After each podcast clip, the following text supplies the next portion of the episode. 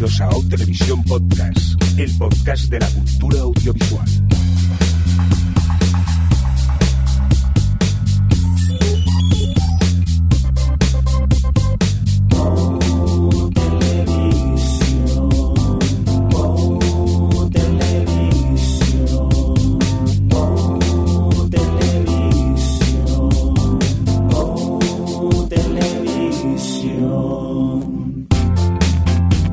¿Qué tal? Bienvenidas, bienvenidos a O Televisión Podcast, un podcast en el que cuatro amigos nos reunimos para hablar principalmente de series de televisión. Edición la de hoy, la trescientos doce, dicho en términos más televisivos, la ese diecisiete E cero cinco.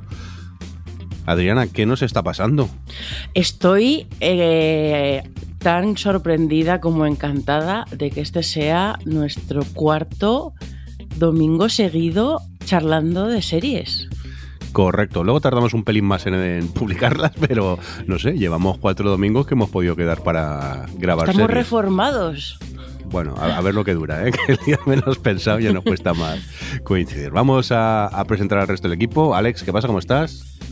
Bien, estamos aquí otra vez como en, yo qué sé, dos mil dieciséis, dos mil diecisiete. Qué, ¿Qué, qué tiempos, somos, ¿eh? ¿Verdad? Cuando éramos jóvenes. Fíjate. Eh, Javi, ¿qué pasa? ¿Cómo estás? Bien, solo que en vez de estar en misa estoy con vosotros. Está... Aquí esto... repicando. Esto se está convirtiendo ya en, vamos, una ceremonia. Pero podemos hacerlo en pijama. Ah, eso sí. Lo de ir a misa... Correcto, eso es lo mejor, grabar podcast en, en pijama es lo mejor. Hoy en Corea solo también de quien nos acompaña con vosotros, el señor Mirindo. Eh, Adri, hoy vamos a tener un podcast normalico, ¿no? De hablar de series por un tubo. Sí, todavía nos quedaban unas cuantas de, de las series que hemos visto los últimos meses que hemos estado sin grabar o que nos ha pillado especiales y cosas así. Así que nada, tenemos ahí un programa de cosas que hemos visto y queremos destacar. Uy, uy. Pues venga, vamos a por la sintonía. Cosas que hemos visto y queremos destacar. Cosas que hemos visto y queremos destacar. Cosas que hemos visto y queremos destacar. Cosas que hemos visto y queremos destacar. Venga, pues cosas que hemos visto y queremos destacar. Y... hombre, qué graciosa Adri aquí en el guión. Vamos a ver la serie The Bear, el oso, o para Adri, el pájaro. No, para Adri no. O sea, de repente cuando estaba... Yo empecé a ver The Bear eh, porque, bueno, ya me la había recomendado un compañero del trabajo, ya la gente como que hablaba de ella y de repente Jordi me mandó un mensaje de audio diciendo, me estoy viendo The Bear y me está encantando, tal, la tienes que ver. Y yo, y claro, yo fue como, The Bear, el pájaro. Es que no, como que no había... No procesé nada en lo que me estaba diciendo. Oye, hago lo que puedo con mi inglés. Venga, cuéntanos, The Bear, ¿qué pasa con ella? Pues bueno, pues The Bear, The, The, The Bear es... El oso. El oso.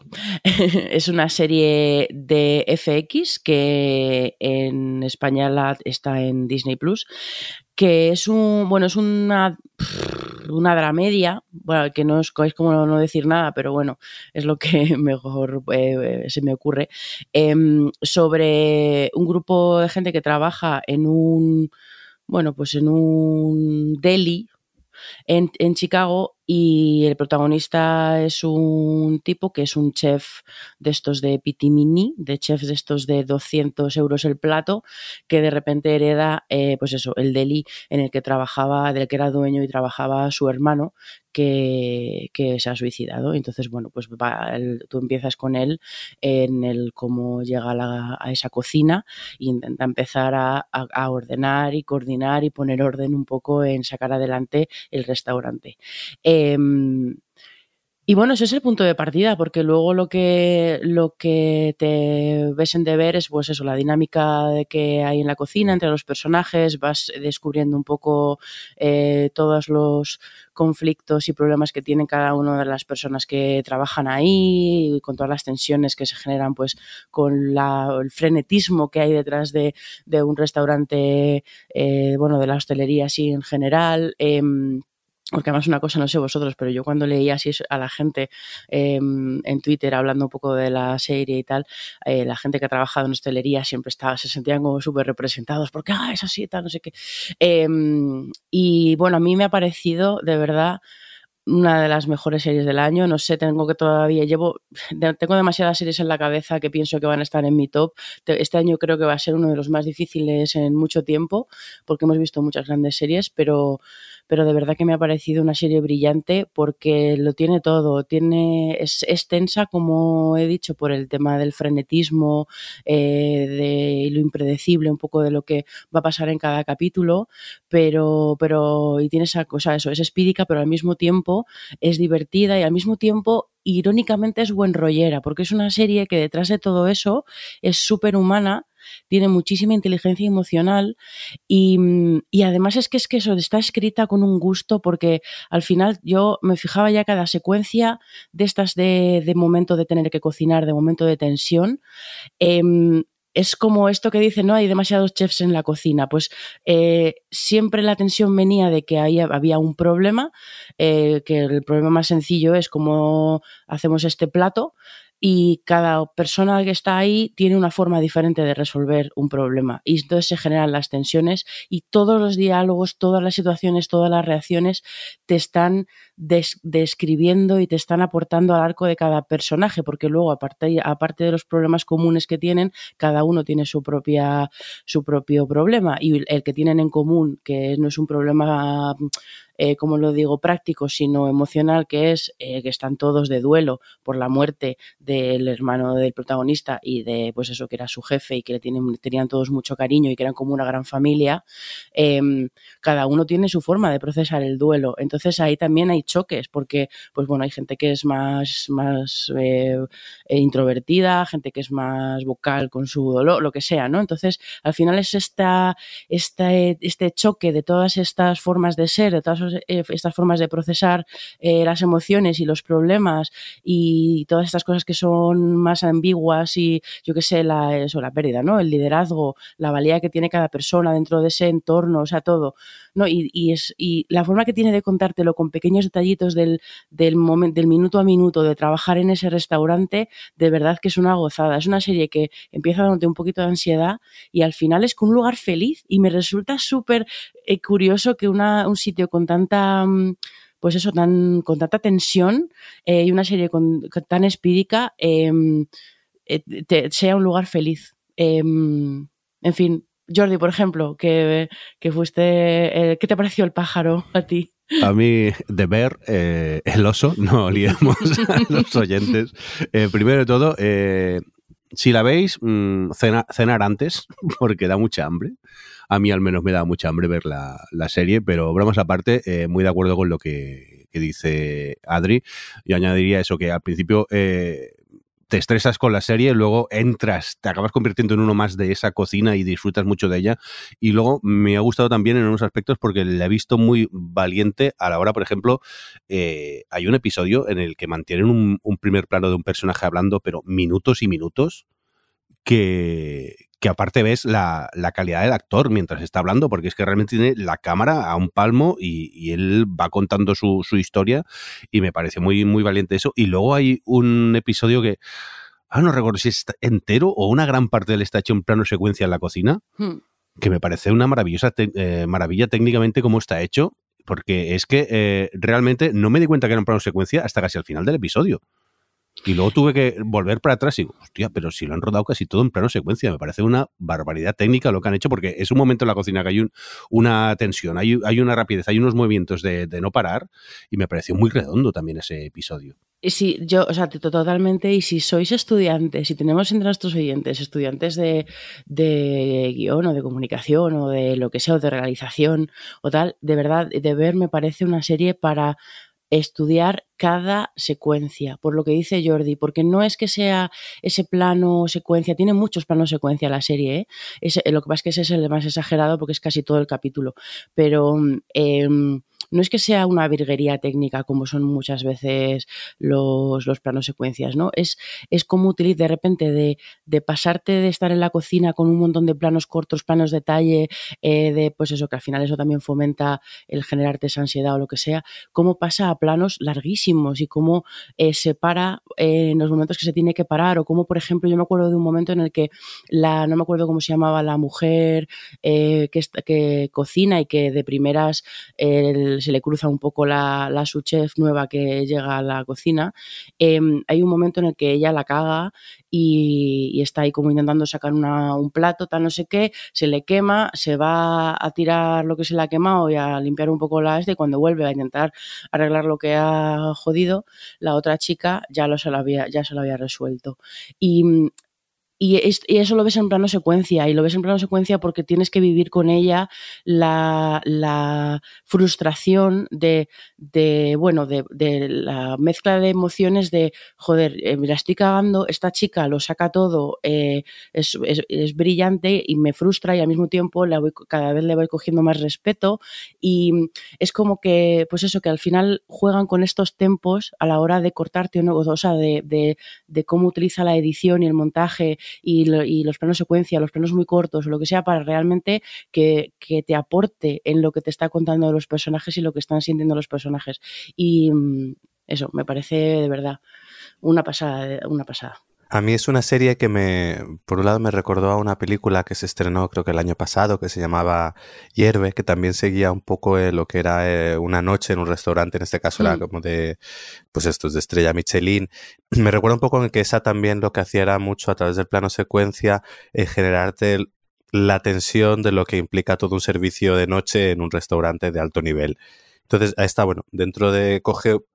para mí me recuerda mucho porque coge en su realización esa idea de transmitirte esa tensión, ese, esa urgencia constante de tenerlo todo preparado, de las mil cosas que pueden salir mal y de cómo tienes que ser resolutivo a la hora de resolverlas, y, y, y te mete en eso. Yo creo que la serie primero te, te mete a través de llevarte en ese, fremeti, en ese frenetismo. Una vez ya estás dentro de, de eso es cuando ya empieza a desarrollarte los personajes, porque al principio entras con el que es el protagonista, el hermano que, que ha llegado al restaurante, que se enfrenta un poco a, a un grupo de trabajadores que no le ven, que pues que en principio no lo aceptan y cómo se los tiene que ir ganando, y luego conforme ya vas viendo cómo eh, se los va ganando, va profundizando en el resto, y lo que al principio pueden parecer más estereotipos o caricaturas, pues lo que mola de la serie es ver cómo les va dando peso y entidad a cada uno de ellos, un poco a través de, como ha dicho Adri, de cómo van reaccionando a todo lo que va sucediendo en cada uno de los días. Me gusta mucho que abogue mucho por esta idea también de...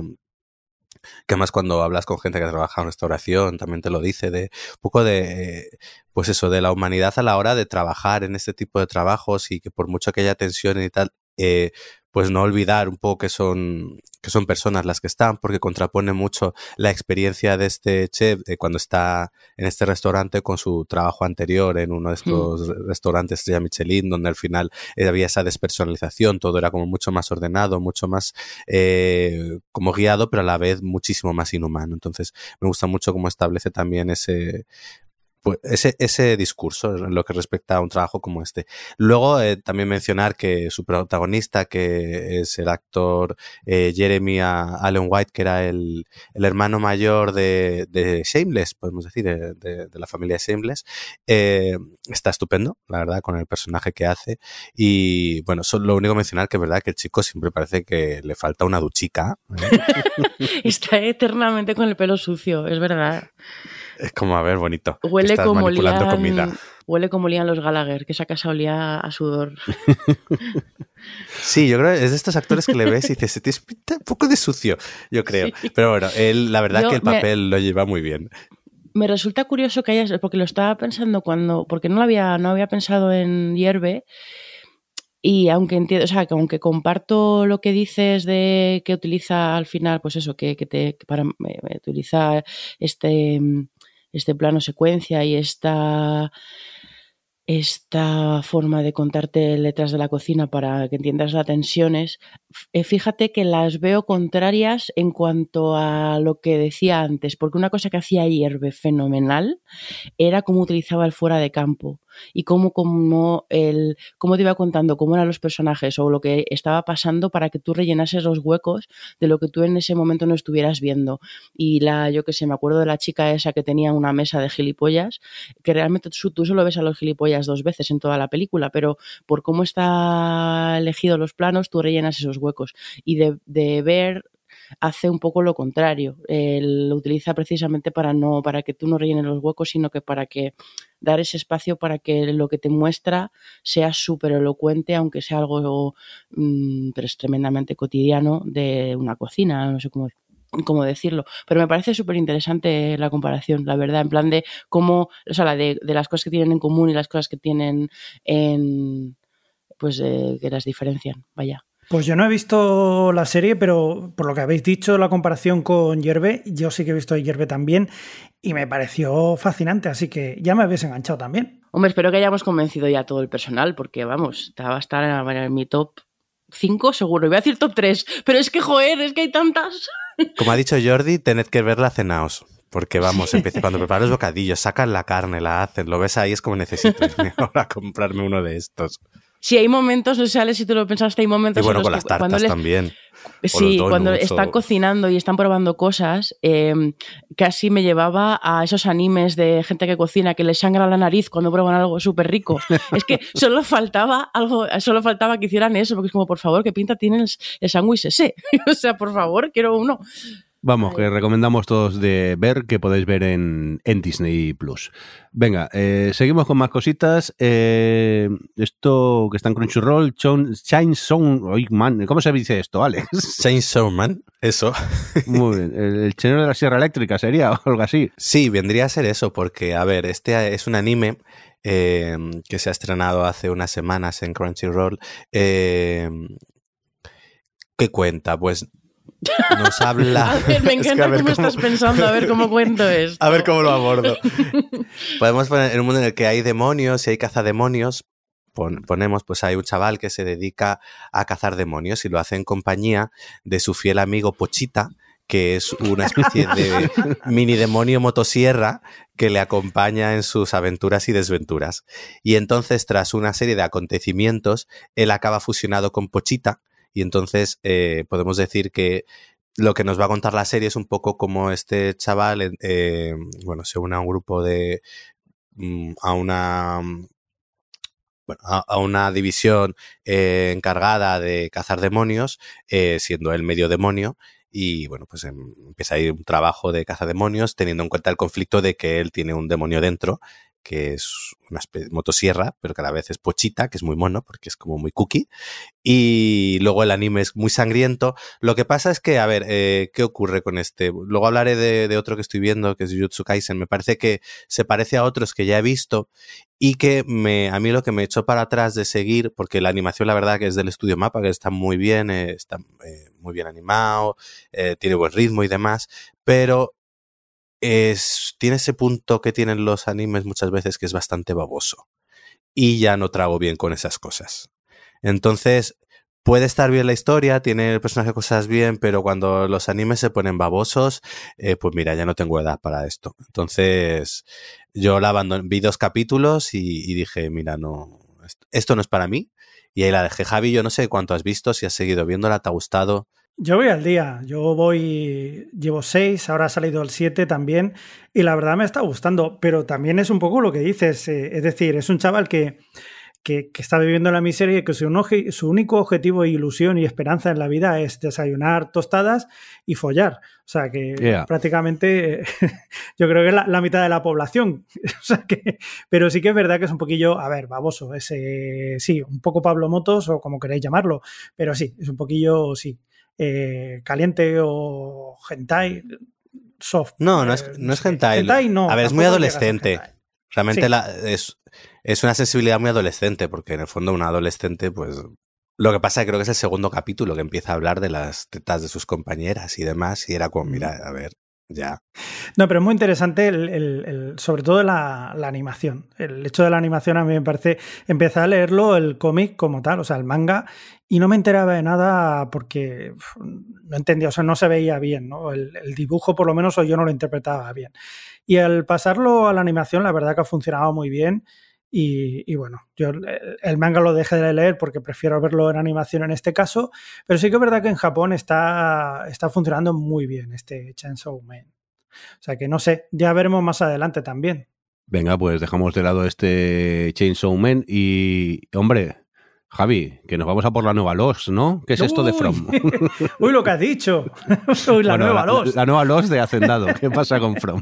From es una serie que podemos ver en H B O. Y que nos cuentas un poco un thriller misterioso terrorífico en el que, bueno, hay un pueblecito por ahí perdido, no se sabe muy bien dónde, en el que si tú entras, pues no sales. Y no es porque te guste mucho, sino porque efectivamente no se puede salir. O sea, que no hay alguna maldición o alguna cosa que, bueno, que, que tú llegas allí, no sabes por qué. Este tipo de cosas que pasaban en L O S, que pasan cosas y no te explican nada. Y tú tienes que ir descubriendo a partir de cada capítulo por qué pasan este tipo de cosas. Total, que cuando llega la noche te tienes que meter dentro de una casa con un amuleto determinado. Y si no lo haces, pues te viene una especie de espíritus y se te comen unas criaturas, eh, pues eso, unos espíritus que ves, tú ves por ahí, cosa, cosa chunga. ¿Qué es lo que tiene en sí? No deja de ser una serie, como tú bien has dicho, muy basada en ese misterio de qué está pasando, por qué está pasando, estos personajes, cómo reaccionan a todo lo que les acontece y la evolución que van a ocurrir en, a lo largo del tiempo y saber por qué está pasando todo eso, ¿no? Entonces, ese misterio sí que lo vas a seguir. Pero quizás lo más interesante para mí en este caso yo creo que son las escenas de terror, que hay, hay verdaderos sustos y yo creo que en ese sentido está... muy bien explotado. Que lo que vaya a salir más adelante, pues ya veremos en siguientes temporadas si sigue la cosa, si se cancela o si aquello se acaba liando como lo que nos pasó con nuestra querida Lost o Perdidos. Pero de momento sí que es verdad que cada episodio es disfrutable, aunque sea solamente por ese momento en el que no te lo esperas y de repente hay un sustaco que, que bueno, que eso, que, que lo hay. ¿A vosotros qué os ha parecido? A ver, eh, tú, eh, por ejemplo, Mirindo. Pues, tú también eh, la has visto entera, ¿no? Sí, sí, la, la, la vi entera, me enganché muchísimo a ella, eh, correcto con lo de los susticos, porque yo el primer susto que hay, yo no tenía ni idea de lo que iba a ver y cuando aparece cierto personaje a mí se me heló la sangre y digo, ¡hostias, qué es esto! Y, y no, no, literal, digo, esto no me lo esperaba, Javi, porque esta serie me la recomendó Javi, pero no me cuento que daba sustico y entonces Vaya. Me quedé un poco, ¡hostias! Sorry. Y aparte, pues, eh, aparte del momento terror, también el, el rollo este misterio es que te van desgranando poquito a poquito, pero a la vez te van creando otro y, y tal, te, te deja con ganas de, de seguir viendo más episodios. Y yo la verdad que la primera temporada la La, la devoré, la, la vi y, y a ver, me lo pasé muy bien. Eso sí, hemos dicho la L O S muy salvando las a sustancias ver, y muy en cachondeo, ¿eh? Muy en cachondeo. Me vais a permitir. O sea, perdón que entre. Quiero decir que a mí que, me, que la, la estoy viendo y me está pareciendo bien, ¿eh? Pero la comparación con Perdidos creo que no va más allá de no, no, Harold es una broma. No, que además aquí no está todo el día diciendo Walt, Walt, Walt Oye, lo yo, cual se agradece. Me, me sentí totalmente agraviado cuando vi que tenía un hijo y no se llamaba Walt. Digo, ¿qué es esto? ¿Qué es Me esto? Sentía agraviado. Eh, eh, y luego que bueno, que al final son un montón de personas encerradas en un espacio del que no pueden salir y hay algunos de ellos que no conocen al resto y vas descubriendo un poco las rencillas de los pasados y todo eso. Pero perdidos, vamos, perdidos, perdidos. Ya ¿Has está, descrito perdidos? Pero pas- o sea, no, porque no hay... Bueno, en fin. Eh, a ver, From es... Eh, Está entretenida porque lo que decís, sobre todo a mí, a mí me aguanta, yo llevo no sé si cuatro o cinco, porque le, o sea, me estaba pareciendo bien, ¿eh? Lo que pasa es que se me han metido por en medio otras series, otras cosas y, de, y no la he seguido, por lo que sea, pero, pero la, la acabaré. Eh, A mí me aguanta por lo que decís, porque al final es verdad que las secuencias de terror están muy bien llevadas y además tiene un tipo de terror, no lo voy a comparar ni remotamente con esa serie, pero porque se me entienda, tiene un tipo de terror como La Maldición de Hill House en uh-huh. el sentido de que no esconde a los, los monstruos o los fantasmas o como lo queráis llamar. Desde el primer momento te los muestra y además tiene momentos, secuencias en las que te los muestra muy claramente y el terror no está en te lo estoy escondiendo a ver cuándo va a aparecer, sino en está aquí, madre mía, qué tensión tengo, qué va a hacer o, lo que, o cómo voy a reaccionar o lo que sea, ¿no? Cómo va a reaccionar este personaje, pero claro, no podemos contar nada, pero, pero pa- cuando ellos aparecen como que pasan cosas y entonces, pues bueno, eh, depende de cómo sea el personaje, pues, pues reaccionan de una forma u otra y es donde está la tensión y está súper bien llevado, eh, pero luego todo lo demás, quiero decir, es que en el fondo, yo se lo contaba a Alex, en el fondo la veo entre asustada y, y, y descojonada,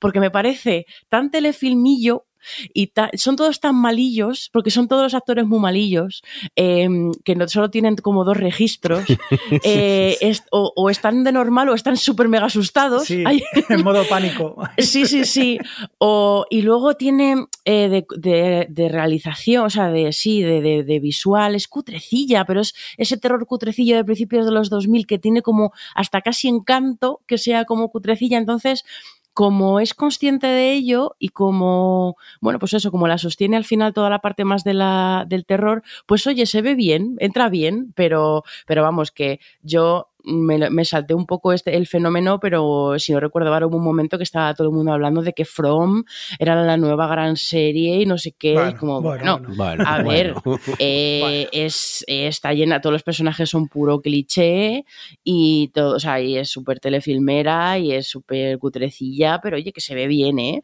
eh así que nada, bueno, From me parece ok. Yo me gustaría recomendar, si más o menos, si alguien la ha visto o si tiene algún interés en, en este tipo que hemos estado hablando de, de series, de gente que se quedan encerrada y se les va la castaña, hay dos películas que también en ese sentido eh, quizás os podrían interesar si no las habéis visto.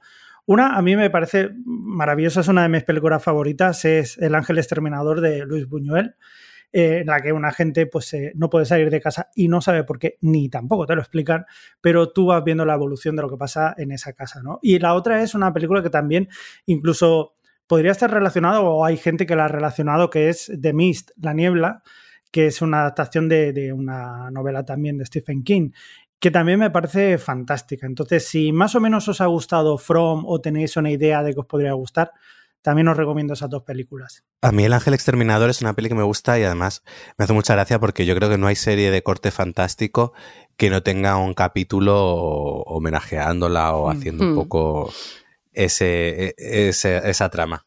Pero bueno, yo me he apuntado, eh, a mí Adri me la vendió mucho cuando me dijo que era como serie malilla de los dos mil. Dije, vale, compro. Correcto. A ver, en su serie a veces parece un telefilme de Antena tres por un sábado por la tarde, ¿eh? En algunos momentos, pero bueno, tiene entre el rollo terrorcico que tiene y ese misterio que la envuelve, pues la verdad que los, los capítulos se van viendo se van viendo bien. La verdad que, que yo, yo la recomiendo. Yo me lo pasé muy bien viendo la serie y encima me asusté. Que normalmente yo con el terror no me asusto mucho y en esa te da algún yuyico de tanto en tanto, al menos a mí. Venga, Alex, vamos a cambiar completamente de estilo, nos vamos a por un documental y yo creo que aquí contra menos contemos casi mejor, ¿no, Alex? Sí, este es una serie documental de Netflix, Woodstock noventa y nueve, eh, que son tres capítulos, si no recuerdo mal, y nos cuenta lo que fue... Eh, Este festival en el que se intentaba repetir el fenómeno de, del mítico Woodstock de los años setenta, pues se intentó repetir justo a principios de los dos mil, siendo un desastre absoluto. Entonces es uno de estos documentales de ver un tren descarrilar a cámara lenta, eh, fascinante, eh, además es, es alucinante ir viendo todo. Aquí t- tampoco quiero contar mucho, solo comentar un, un par de cosillas. Me gusta mucho porque es un documental que por un lado te está contando cómo este festival sale mal por una serie de razones, entre ellas pues eso, desde los organizadores, el intento de sacar dinero de, de, de todo y, y al final hundir el espíritu de lo que en principio iba a ser el festival. Y luego también tiene una reflexión bastante interesante que es un poco la sociedad de los dos mil, los jóvenes de los dos mil, cómo eran, el machismo que había entonces y cómo eso también eh, afectó y mucho, de una forma muy interesante, a, podemos decir, el devenir de los acontecimientos de lo que sucede allí. Eh, podemos decir que es como ir viendo... Bueno, el, el documental empieza un poco por el final, te muestra el desastre en el que acaba todo y luego empiezas desde el principio, desde la preparación y vas viendo... Es como ir viendo una olla a presión que cada vez, cada vez más a punto de explotar y vas viendo todos los ingredientes perfectos para esa explosión final y es alucinante. Es de no dar crédito. y yo lo recomiendo porque me, me pareció que está muy bien llevado, está muy bien contado y, y ya digo, más allá de ver el desastre a nivel organizativo, eh, creo que tiene una serie de reflexiones bastante interesantes que quizás no esperaba ver del documental. ¿A ti, Jordi, qué te pareció? Yo suscribo todo lo que dices, por no contar mucho de qué va, es eso, mmm, verlo y vais a alucinar de, de lo que fue este Woodstock noventa y nueve y lo que llega a ocurrir eh, durante ese, ese festival. No quiero añadir nada más, que Alex ya lo ha contado muy, muy bien, pero vamos, son tres episodios que se ven... Bueno, yo me lo vi en una noche porque es que te enganchas tanto que, que acabas un episodio y quieres ver el, el otro, o sea que... Sí, pero tienen hasta como sus cliffhangers final de... Pero bueno, y tienes que seguir. Sí, claro, porque te viene... Y entonces pasó esto, pum, y se acaba, y dices, no me jodas. Y tienes que continuar viendo más, más episodios. Lo tenéis en, en Netflix si lo queréis ver, este Woodstock noventa y nueve. Venga, vamos a seguir con más cositas. Adri, cuéntanos eh, tú, que estás un poco realities de cocina, ¿no? Cuando no estoy. Bueno, también. Ya sabéis que yo esto es algo que, que el algoritmo de Netflix sabe muy bien.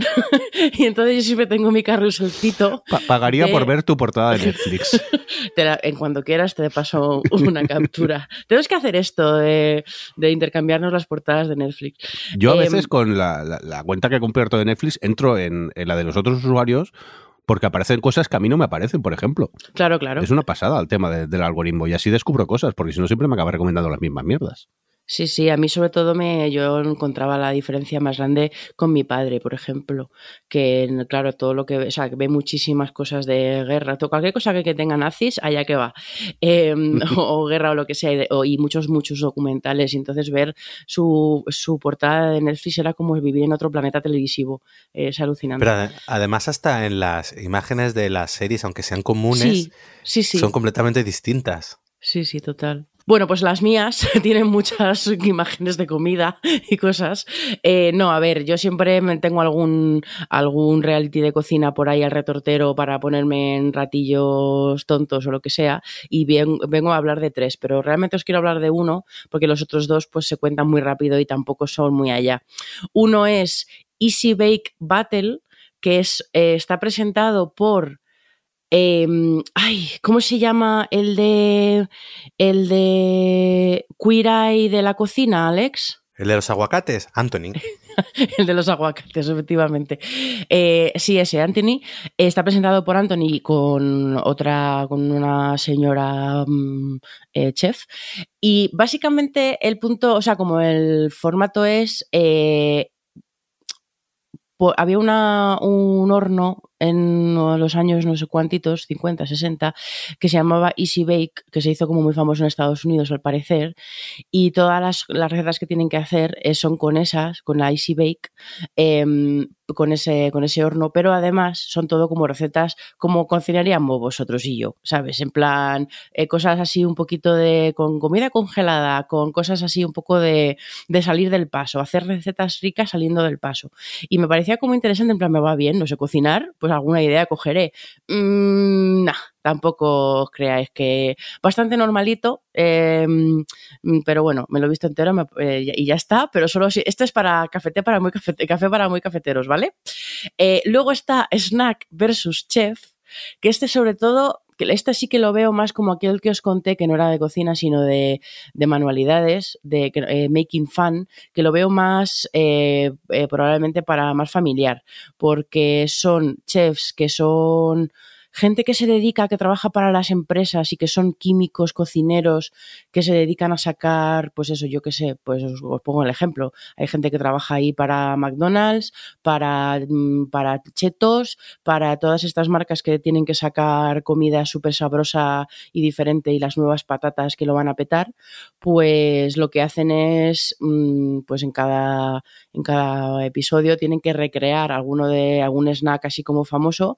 Yo he visto el de los chetos estos rojos que pican y el de las Pringles, y luego tienen que hacer una receta con, con ese snack. Pues es curioso por la parte de ver, madre mía, de verdad me parece el anti... O sea, es como es el programa definitivo para dejar de comer esas mierdas, porque ves cómo se hacen y dices, o sea, en tu, en tu cabeza tú sabes que no son sanas, en tu cabeza tú sabes que esto está hecho con mierda, pero claro, ves cómo hacen las Pringles o ves cómo hacen los Cheetos y dices, madre de Dios, me voy a morir mañana por haber comido estas Cheetos. Pero bueno, eh, Eh, simplemente por la curiosidad de la química que hay detrás de, y la, pues eso, de hacer este tipo de, de cosas. Pero el realmente chulo, asumo que ninguno de vosotros ha visto ni Easy Bake ni Snack vs Chef, ¿no? No, pero no. El de Snack vs Chef no me ha llamado mucho la atención. Vale, pues si lo ves ya, ya comentamos. El que, el que me ha molado, de los que he visto últimamente, es uno que se llama Next Level Chef, que es, ¿os acordáis de la peli del hoyo? Pues es como El hoyo, sí, pero en programa de cocina. ¿Cómo? Entonces, sí, sí, sí, es como Masterchef meets El hoyo. Es un grupo de... Porque el, en Easy Bake y en Snack vs Chef eh, tienen un formato que tienen muchísimo en Netflix, que no me acaba a mí de convencer mu- mucho, que es cada programa son diferentes chefs o cada programa de concursan... Dif- o sea, no, no concursan todos hasta que solo quede uno, sino que es, son formatos de otro rollo. Pero en Next Level Chef sí que es como Masterchef, que empiezan pues un grupo de muchas personas hasta que solo gana uno, ¿no? Pero al principio les dividen en... Están divididos como en equipos, y hay tres equipos, eh, y entonces por, por diversos motivos les ponen, eh, hay tres cocinas, la cocina de arriba, la cocina del medio y la cocina de abajo, y están literalmente puestas así en el, eh, en el plató, ¿no? La cocina de arriba tiene todos los, los utensilios para cocinar habidos y por haber, tú súper pro todo, súper genial, hasta el más mínimo cosa que puedan necesidad y encima de calidad ultra excelente.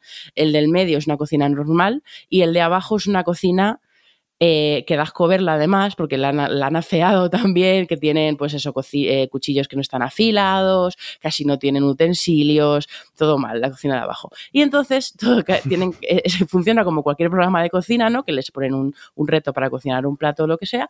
Eh, trabaja, o sea, están por equipos pero luego cocinan individualmente, ¿eh? Y, y entonces hay una plataforma que tiene toda la, todos los ingredientes y va bajando, empiezan en la cocina de arriba hasta que llega a la, llega a la cocina de abajo. Entonces tienen el tiempo que, tarde la, que tarda la, la plataforma en pasar por su piso para coger los ingredientes que quieran, que necesiten o que piensen para hacer su plato. Y entonces, claro, es literalmente como El hoyo, porque cuando llega abajo, llega pues eso, todos los restos.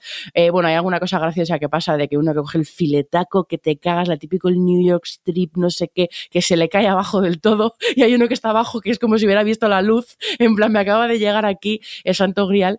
Eh, entonces es un formato bastante curioso, la verdad, porque bueno, pues al final lo que más mola ver es cómo cocinan los de abajo y cómo se cómo sacan adelante platos súper guays eh, y que tienen pintaza con ingredientes mediocres y con utensilios mediocres, ¿no? Y esa tensión del...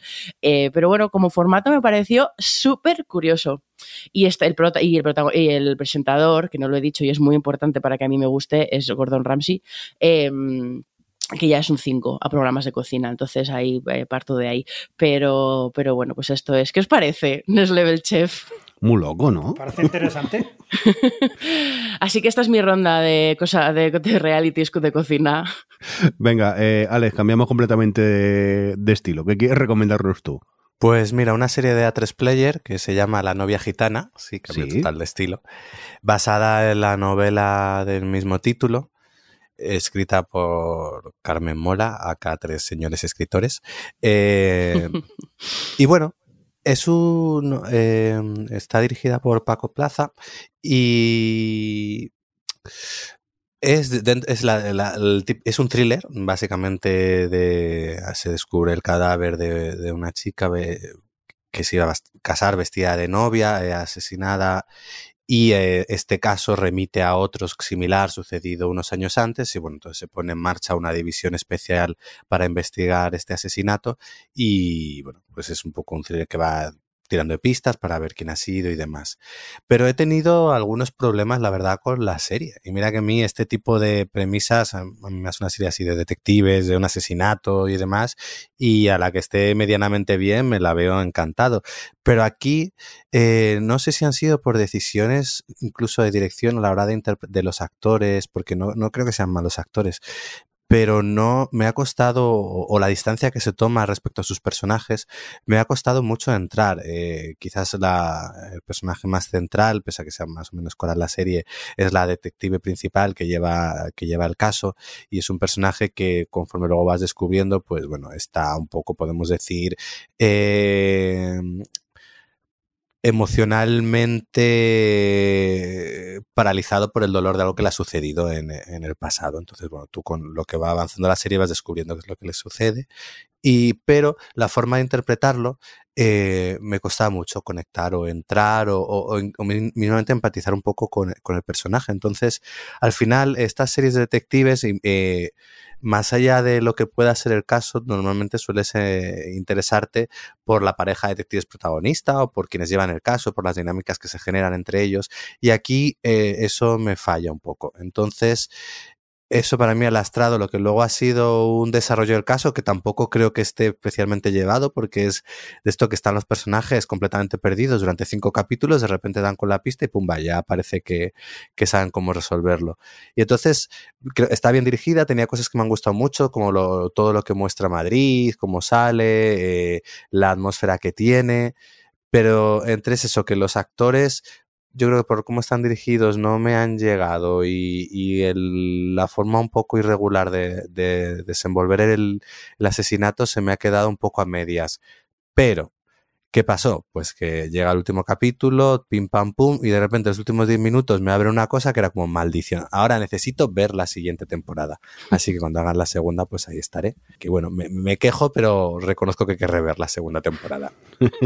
Quejas un chiquitito. Venga, ¿qué más? Cuéntanos, ¿qué más quieres destacar? Pues mira, voy a hablar de... Eh, mira, siguiendo con series españolas, eh, pues mira, Rapa es otro... Esta es de Movistar. Eh, esta sí, es de los creadores de, de Hierro. Y en este caso nos habla, pues también, de un asesinato en un pequeño pueblo en, en el norte de España, voy a decir. Eh... Y en este caso, pues sí, tenemos a una a los que investigan el asesinato, porque se a, fallece la, el alcalde del pueblo. Entonces es ver un poco el típico la típica serie de, bueno, una pequeña localidad, eh, los diferentes vecinos, las rencillas que ha habido y, bueno, un clásico de estos. Por ejemplo, en Hierro esto lo, lo manejan muy bien. En el caso de Hierro, manejando lo que es la isla, el punto claustrofóbico de ser un sitio pequeño del que no es tan fácil salir y todo lo que allí sucede entre las personas que viven, pues aquí un poco lo quiere replicar. En este caso, lo que a mí el problema que tuve es que la pareja de, podemos decir, de detectives, un poco es la policía que lleva el caso, la y la, la Guardia Civil que es, y luego el personaje interpretado por Javier Cámara, que es un profesor que está por ahí, le, es el que encuentra el cadáver y se, y, y se involucra un poco en lo que es ese eh, esa investigación, pero lo convierte en un personaje muy, muy, muy antipático.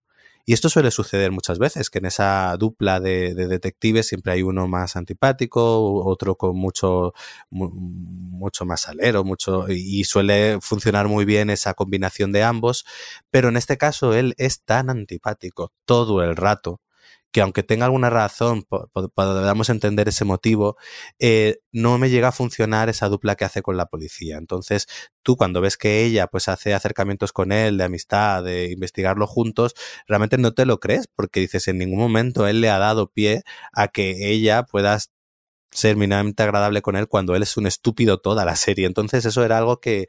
que me echó un poco para atrás, porque por lo demás, pues bueno, es, es una serie clásica que está bien llevada, con, es que ahora no me acuerdo el nombre del pueblo en el que es, pero bueno, es un pueblo del norte de España que está muy bien, eh, aprovecha un poco el, el nombre de Rapa, viene por esto, me, me recordó un poco a lo que a la peli esta de Asbestas, porque te habla de la rapa de los caballos, cuando tienen que, pues eso, cortar las crines y demás, y un poco también hace paralelismos entre eso y lo que sucede en la serie, y bueno, es... Es cortita, porque creo que son seis siete capítulos. Yo, está bien, pero ya digo, no, no me parece que llegue al nivel de, de Hierro, que es de los mismos creadores. Que Hierro, pues aprovecho y la recomiendo otra vez. Venga, y dejamos eh, Rapa de lado, que tenéis en Movistar. Y Adri, ¿qué pasa con Only Murders in the Building, la segunda temporada? Que te has quedado un poco me, ¿no? Pues sí, la verdad es que me he quedado un poco me, me gustó la primera en el sentido de que, pues bueno, pues era un encanto de serie, y sobre todo porque los tres...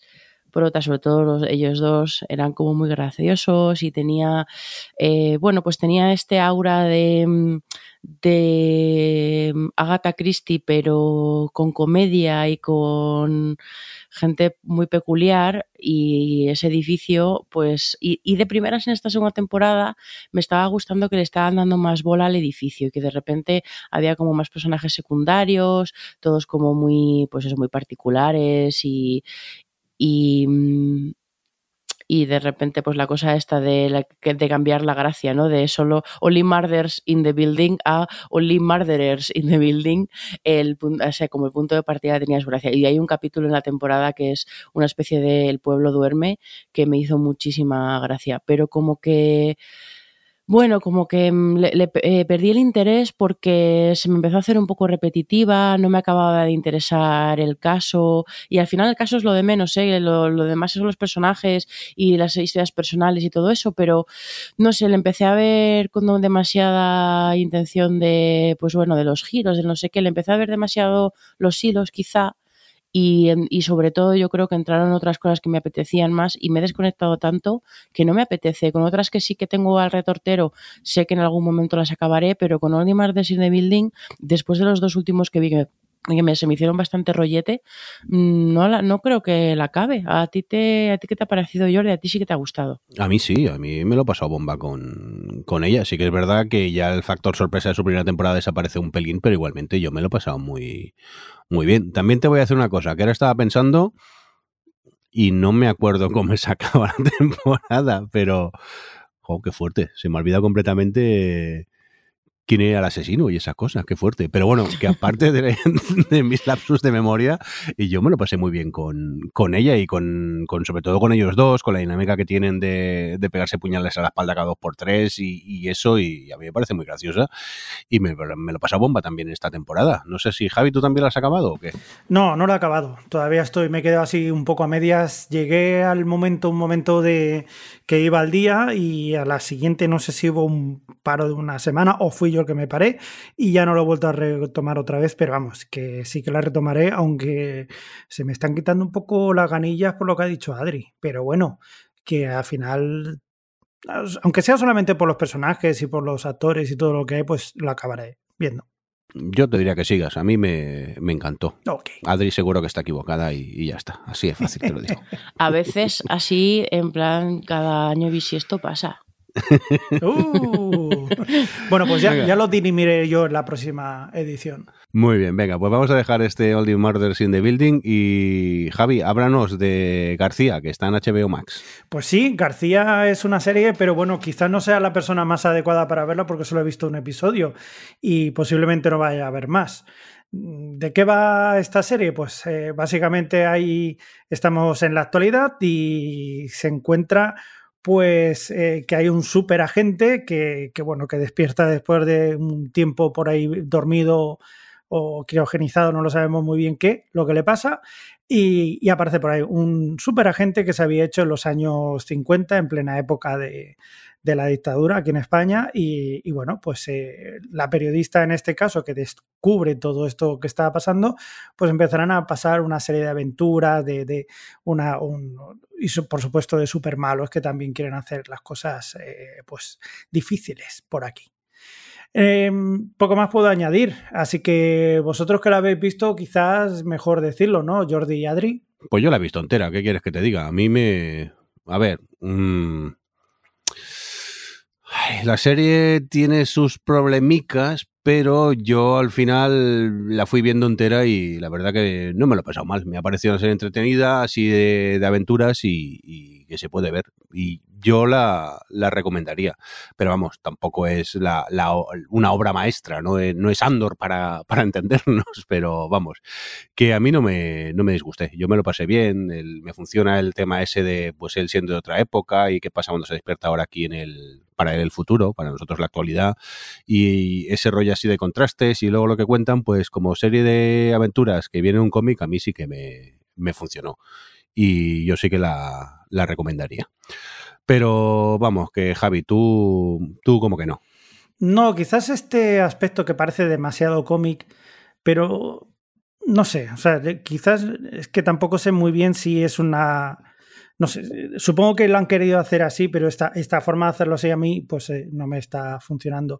No sé, no creo que siga con ella. Vale, vale, no has, conect, no has conectado no, con ella. No, no, no, eso no quiere decir que sea mala, sino que a mí no me ha gustado este tipo, este, o, o la forma, en, mejor dicho, en la que está hecha. Pero muy ya te vuelvo a decir, que a mí no me gusta no significa que sea mala. Pues nada, te dejamos García de lado y, hombre, espera, que me froto las manos porque vamos a hablar de Andor. ¡Oh, qué temporador!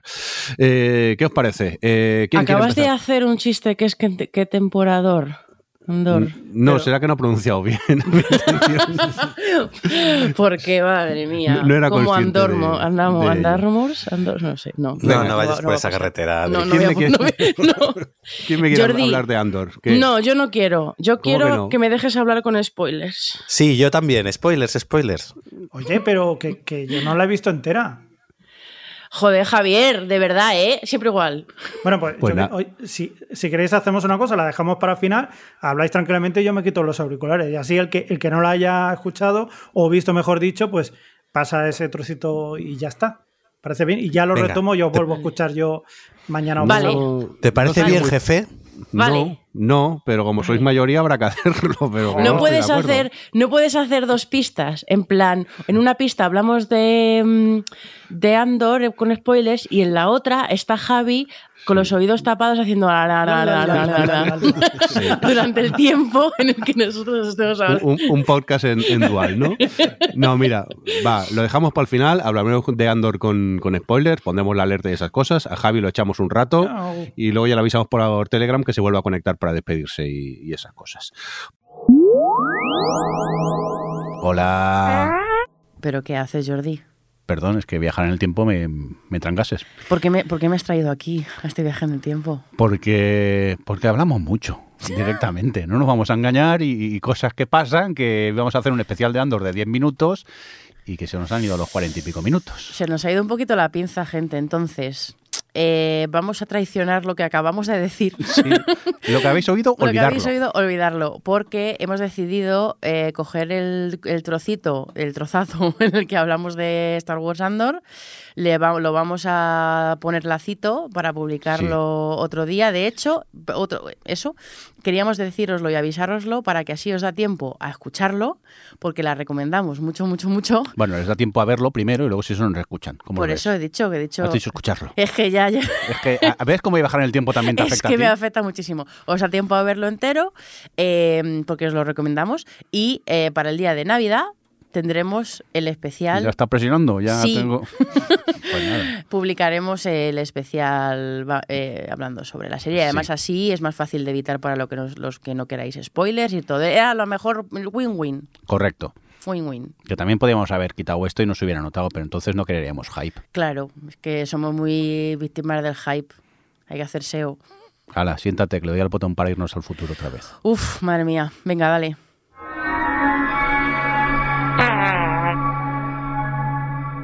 Pues nada, si dejamos Andor de lado, vamos contigo. Eh, Alex, ¿qué quieres destacar tú que hayas visto? Pues mira, una serie estupenda, maravillosa, que no podéis perderos, que tenéis en Apple, que es Sí, temporada dos. No, mentira, ¿eh?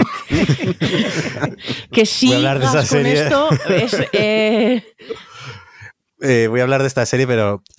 A ver, sí, es la esta serie de Jason Momoa que se estrenó hace, pues, yo creo que antes de la pandemia, puede ser, que... que era un, como en un mundo posapocalíptico en el que la humanidad había perdido la visión y todo el mundo era ciego y de repente pues aparecen el personaje de su mamá, tiene dos hijos que, vuel- que, son, que pueden volver a ver y, empie- y bueno, pues es una serie, ya digo, posapocalíptica, de fantasía en cierto modo, en un mundo en el que nadie, eh, en el que se ha perdido la visión y que por tanto eh, se resuelven las cosas de maneras distintas y era bastante, yo, yo era una serie eh, que bordeaba o bueno, y a veces caía en lo risible, tenía ideas interesantes, pero a veces llevaba un poquito más allá la verosimilitud de que pudiesen hacer ciertas cosas sin poder ver o la forma en la que las resolvían.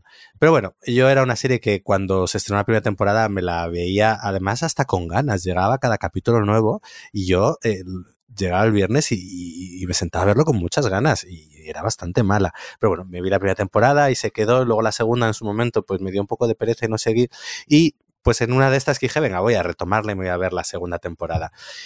Y pues a ver, le cuesta, es una temporada que tarda en arrancar, que mantiene una de las peores cosas que tenía la primera, y es que los dos hijos del protagonista son insufribles. Además son los típicos personajes que solo toman malas decisiones. Que vale, que sí, que son jóvenes y tal, pero, pero es que solo toman malas decisiones, que complican las cosas a todo el mundo todo el rato. Pues, pues ese es el nivel. Entonces, tiene esa parte mala.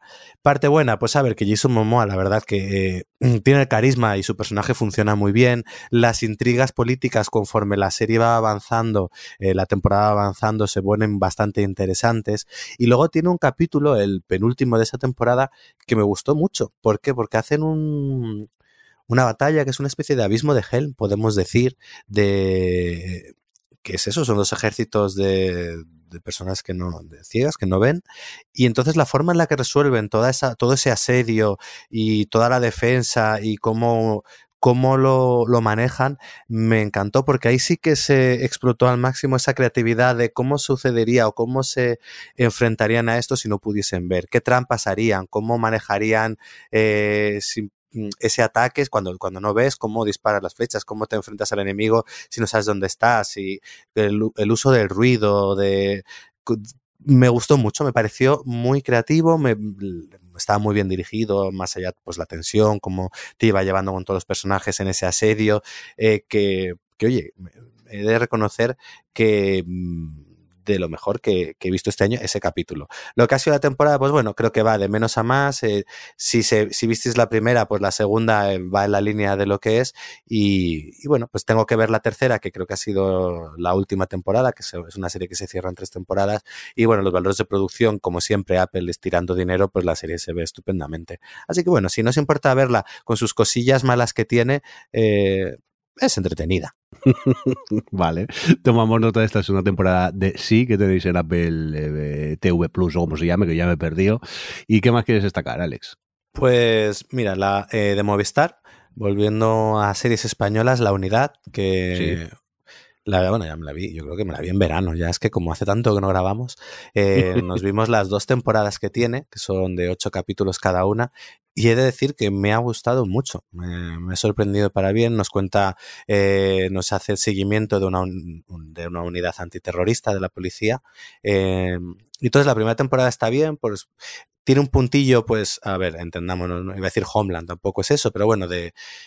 o lo que también tenía un poquillo de veinticuatro, pues de seguir a los terroristas, de, de intentar adelantarse a los pasos que van a tomar, eh, las investigaciones. Luego tienes algunos personajes que están dentro de, pues, pues eso, de, de, de esos terroristas, vas viendo todos los puntos de vista, los, el, lo que es toda la unidad con sus diferentes personajes están, están bastante bien.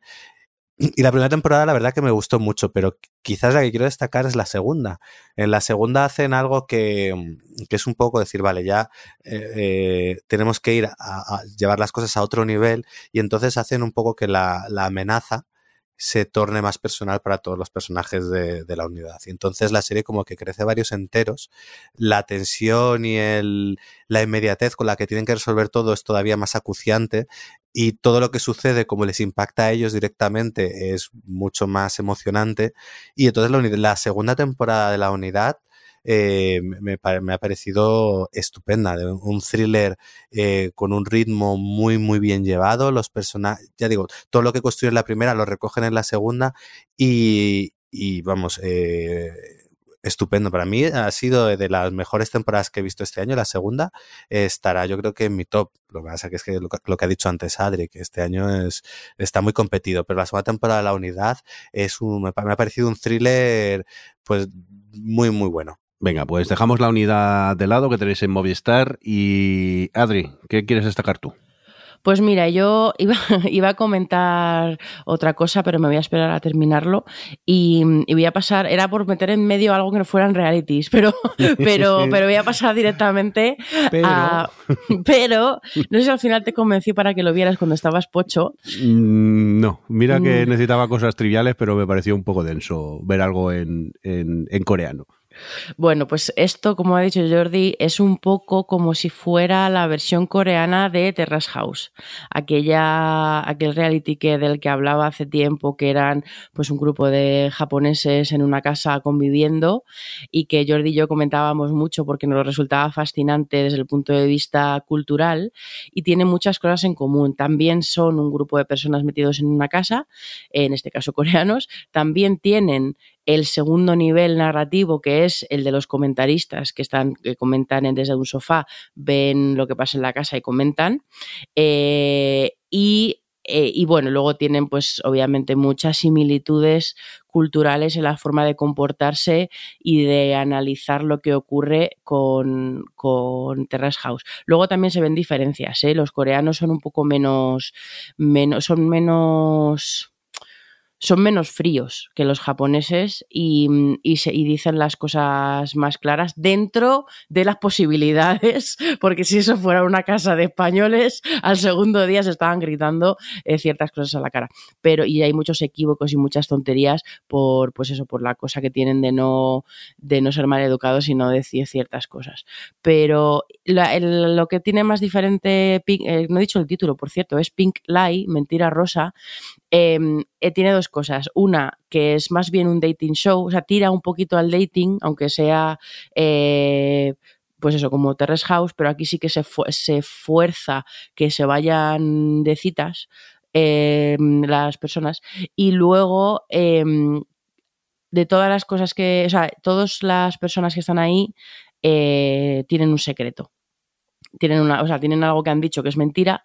Son, sec- o sea, que pff, de, con el secreto que te dicen al principio de nada más empezar de una de las concursantes, que es bastante, bastante fuerte, bueno, fuerte, que es bastante, que, que entiendo que es eh, que tener esa cosa en su pasado sea un problema para ella bastante grave a la hora de eh, relacionarse con hombres y a la hora de crear una relación, y entiendo que es un obstáculo. Bueno, mira, os lo voy a decir porque lo dicen en los primeros cinco minutos, porque es el hook del programa. Una de ellas eh, era, solía ser actriz porno. Entonces yo entiendo que eso es eso en un programa de citas y, en una, y para una persona que, que ha rehecho su vida y que lleva seis años sin ser actriz porno y que ha Ha hecho, ha construido su propio negocio y tal, eh, y ya te lo cuenta, eh, está, eh, pues bueno, pues es, y más en Corea, eh, pues bueno, pues es una, es algo que le, que le impide mucho, eh, gen, que, vamos, construir relaciones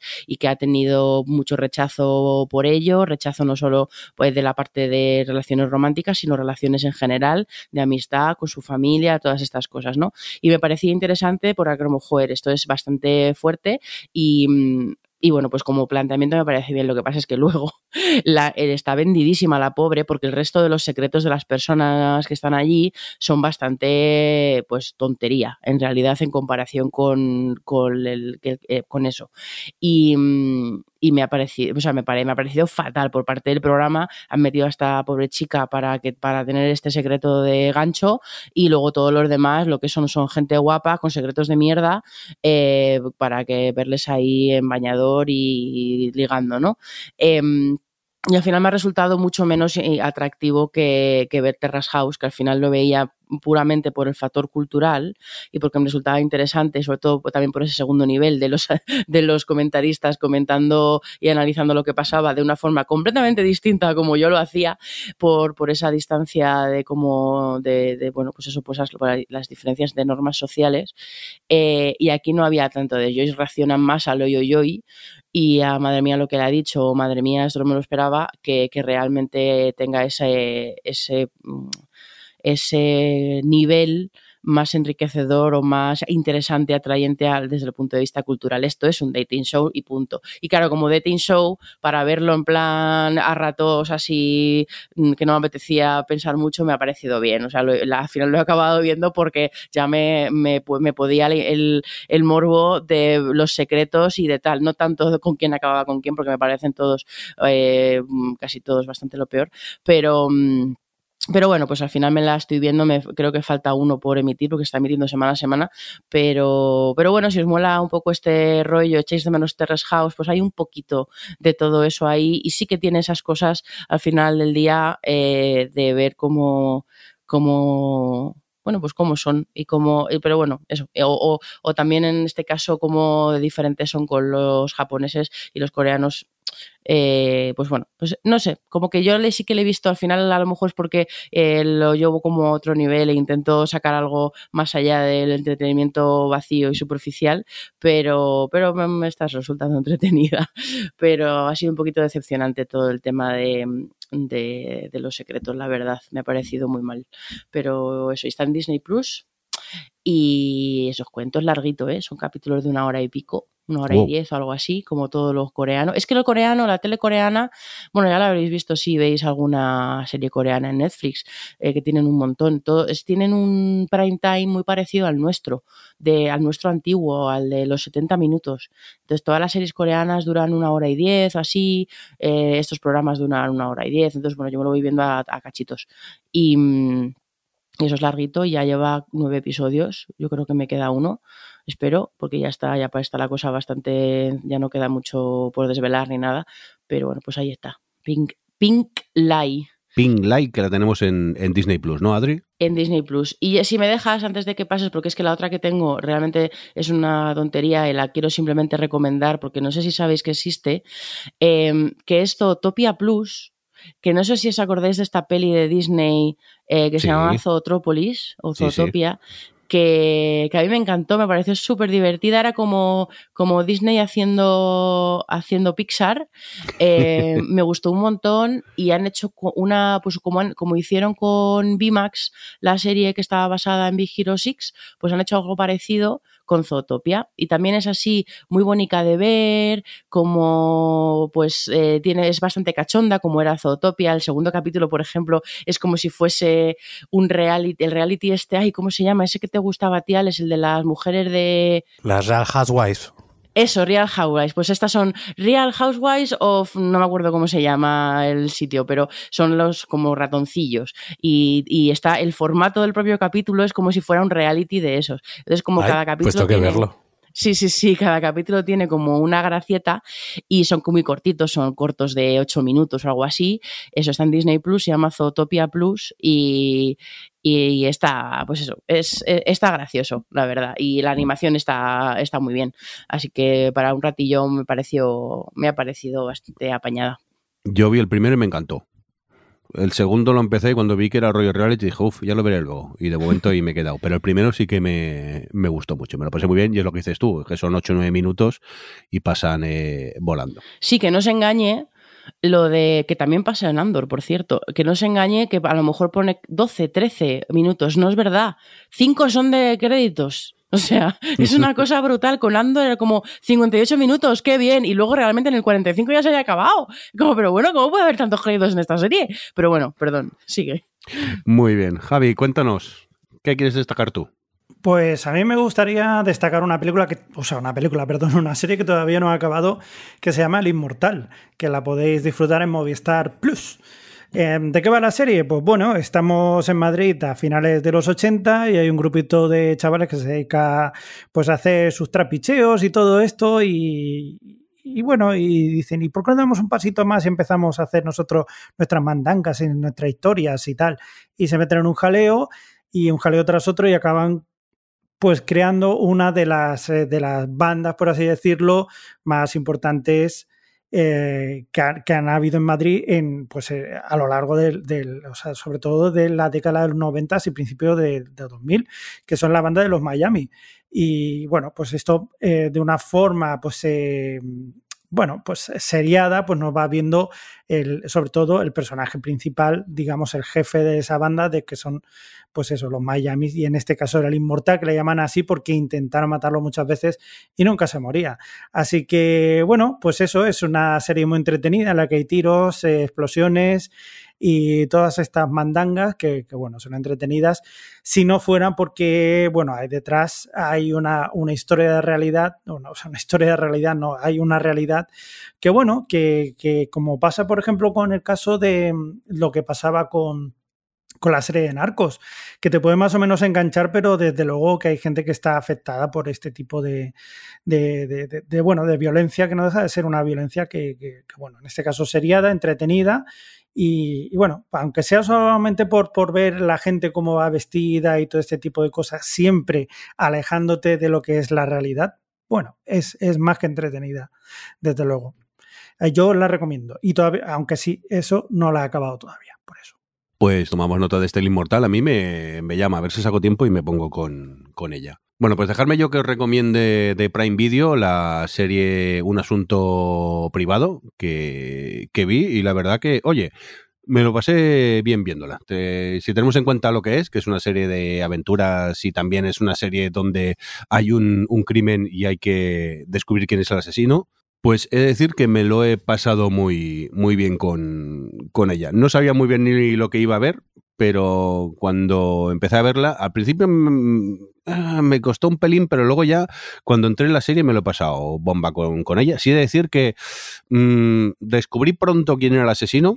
También he de decir no, que... No, te estás haciendo el guay. No, no, no, para nada. Dije, el asesino es este. es, es verdad que luego cuando eh, te cuentan todo el final, digo, ah, pues mmm, sabía que era este, pero no hubiera imaginado que era esto. La verdad que no? Ese final sí que me sorprendió, pero no sé, estaba viendo la serie y de repente dije, hacia donde me está derivando y me están distrayendo, yo creo que eh, el asesino mejor será este. Y pum, acerté. Pero luego me sorprendió muchísimo el, el final, no, no me lo esperaba. Y, y bien, yo como serie así de con un misterio y mucha aventura y persecuciones y esas cosas, yo me lo he pasado muy bien eh, viendo Un Asunto Privado que tenéis en, en Prime Video. Es Tintín, es como... Sí, es, un, es, es pelín, Tintín, sí. Es así como una serie de aventuras eh, con un misterio y que además lo, es una pena. A mí lo que me pasa con Asunto Privado, eh, que obviamente, o sea, creo, o sea, obviamente es una serie que, que la, está en Prime Video y que, el, y que he estado yo en hacer esa serie, ¿vale? Eh, a mí lo que me pasa con, con Asunto Privado es que creo que el primer capítulo es una pena porque creo que no está del todo conseguido el tono.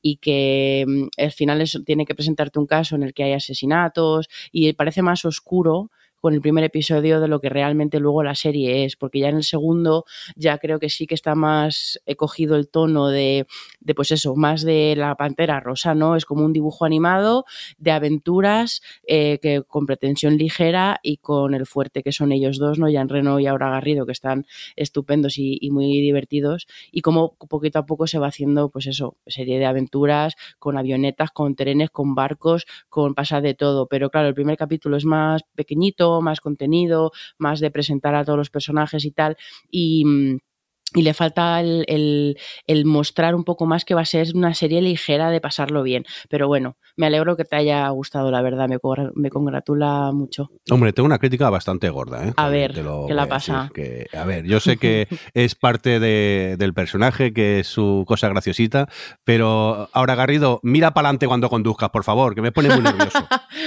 Que ya sé que es un chiste de la serie, pero me claro. ponía muy nervioso cuando la veía conducir, por favor.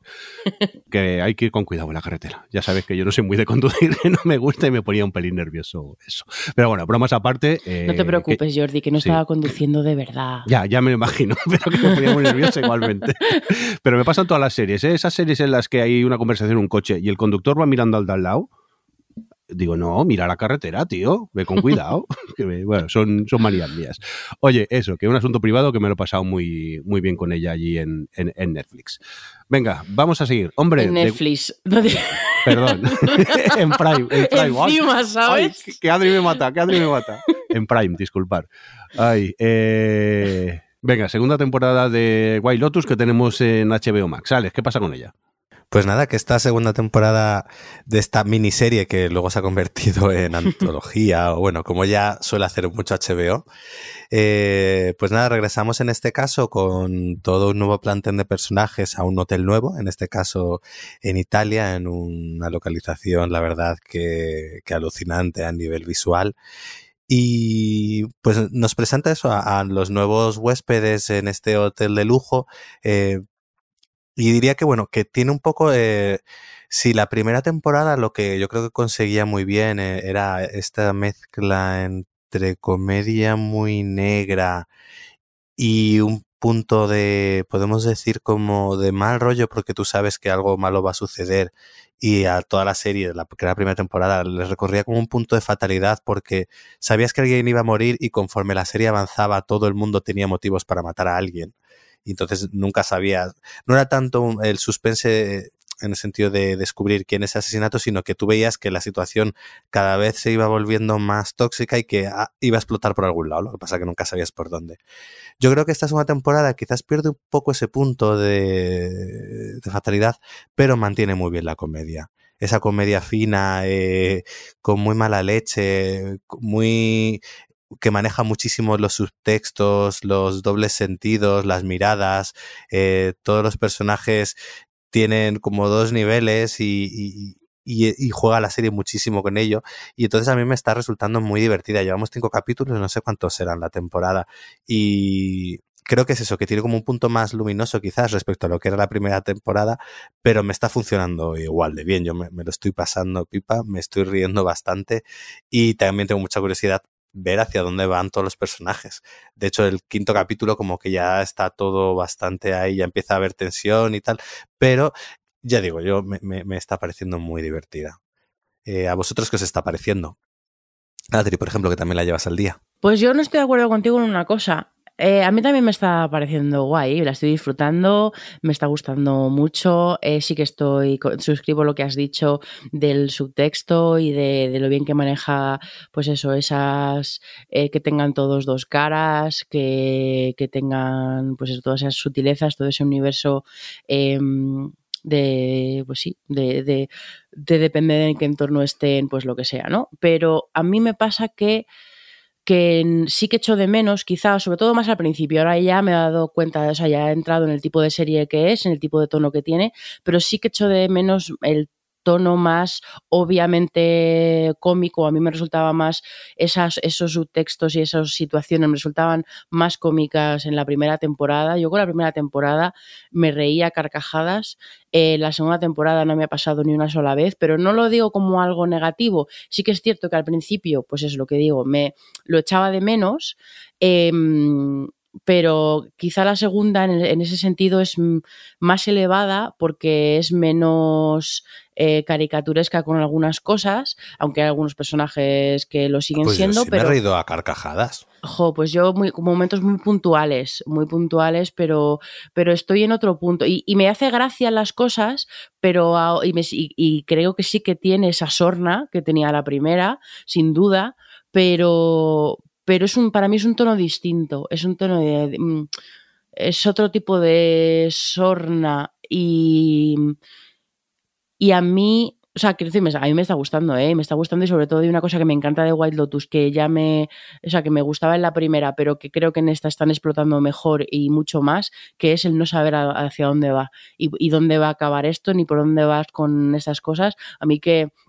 Eh, que bueno, ya lo sabe Alex, que yo voy ahí muy de, bueno, porque me, no porque lo vaya buscando, pero como que por de formación profesional vas buscando los detallitos y no sé qué tal, pero aquí están, hay tantos frentes abiertos, con tantas dobleces, con tantas sutilezas, que ya con el quinto a lo mejor puedes pensar por dónde pueden ir las cosas, pero seguro que llega el sexto y de repente, y de repente le da la vuelta a algún personaje y tiene esta cualidad de no tengo ni idea de, de, de hacia dónde va esto, que me resulta súper interesante eh, y muy loable que lo, que lo consigan teniendo pues eso, tan, un entresijo de, de personajes y con tantos, con tantos guiños todo el rato y con tantas cosas que van plantando, pero lo plantan de tal forma que dices, a ver hacia dónde va con esto, ¿no?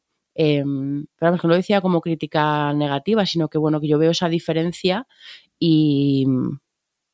y a lo mejor soy yo y no es la serie, pero, pero vamos, que me está gustando mucho igualmente, ¿eh? Pues a mí así, así, porque el hecho de que la esté viendo cada semana, um, me ha pasado que no sé si voy por el tercero o el cuarto capítulo. El, el, el esperar una semana me ha hecho que empiece a encontrar otras series que me gustan más, otras películas, etcétera, y eso me ha provocado que, que bueno, que la deje para un poquito más adelante. Es decir, no estoy teniendo ese efecto enganche que, por ejemplo, sí que tenía con la primera, aunque he de decir que la primera, claro, la vi toda seguida.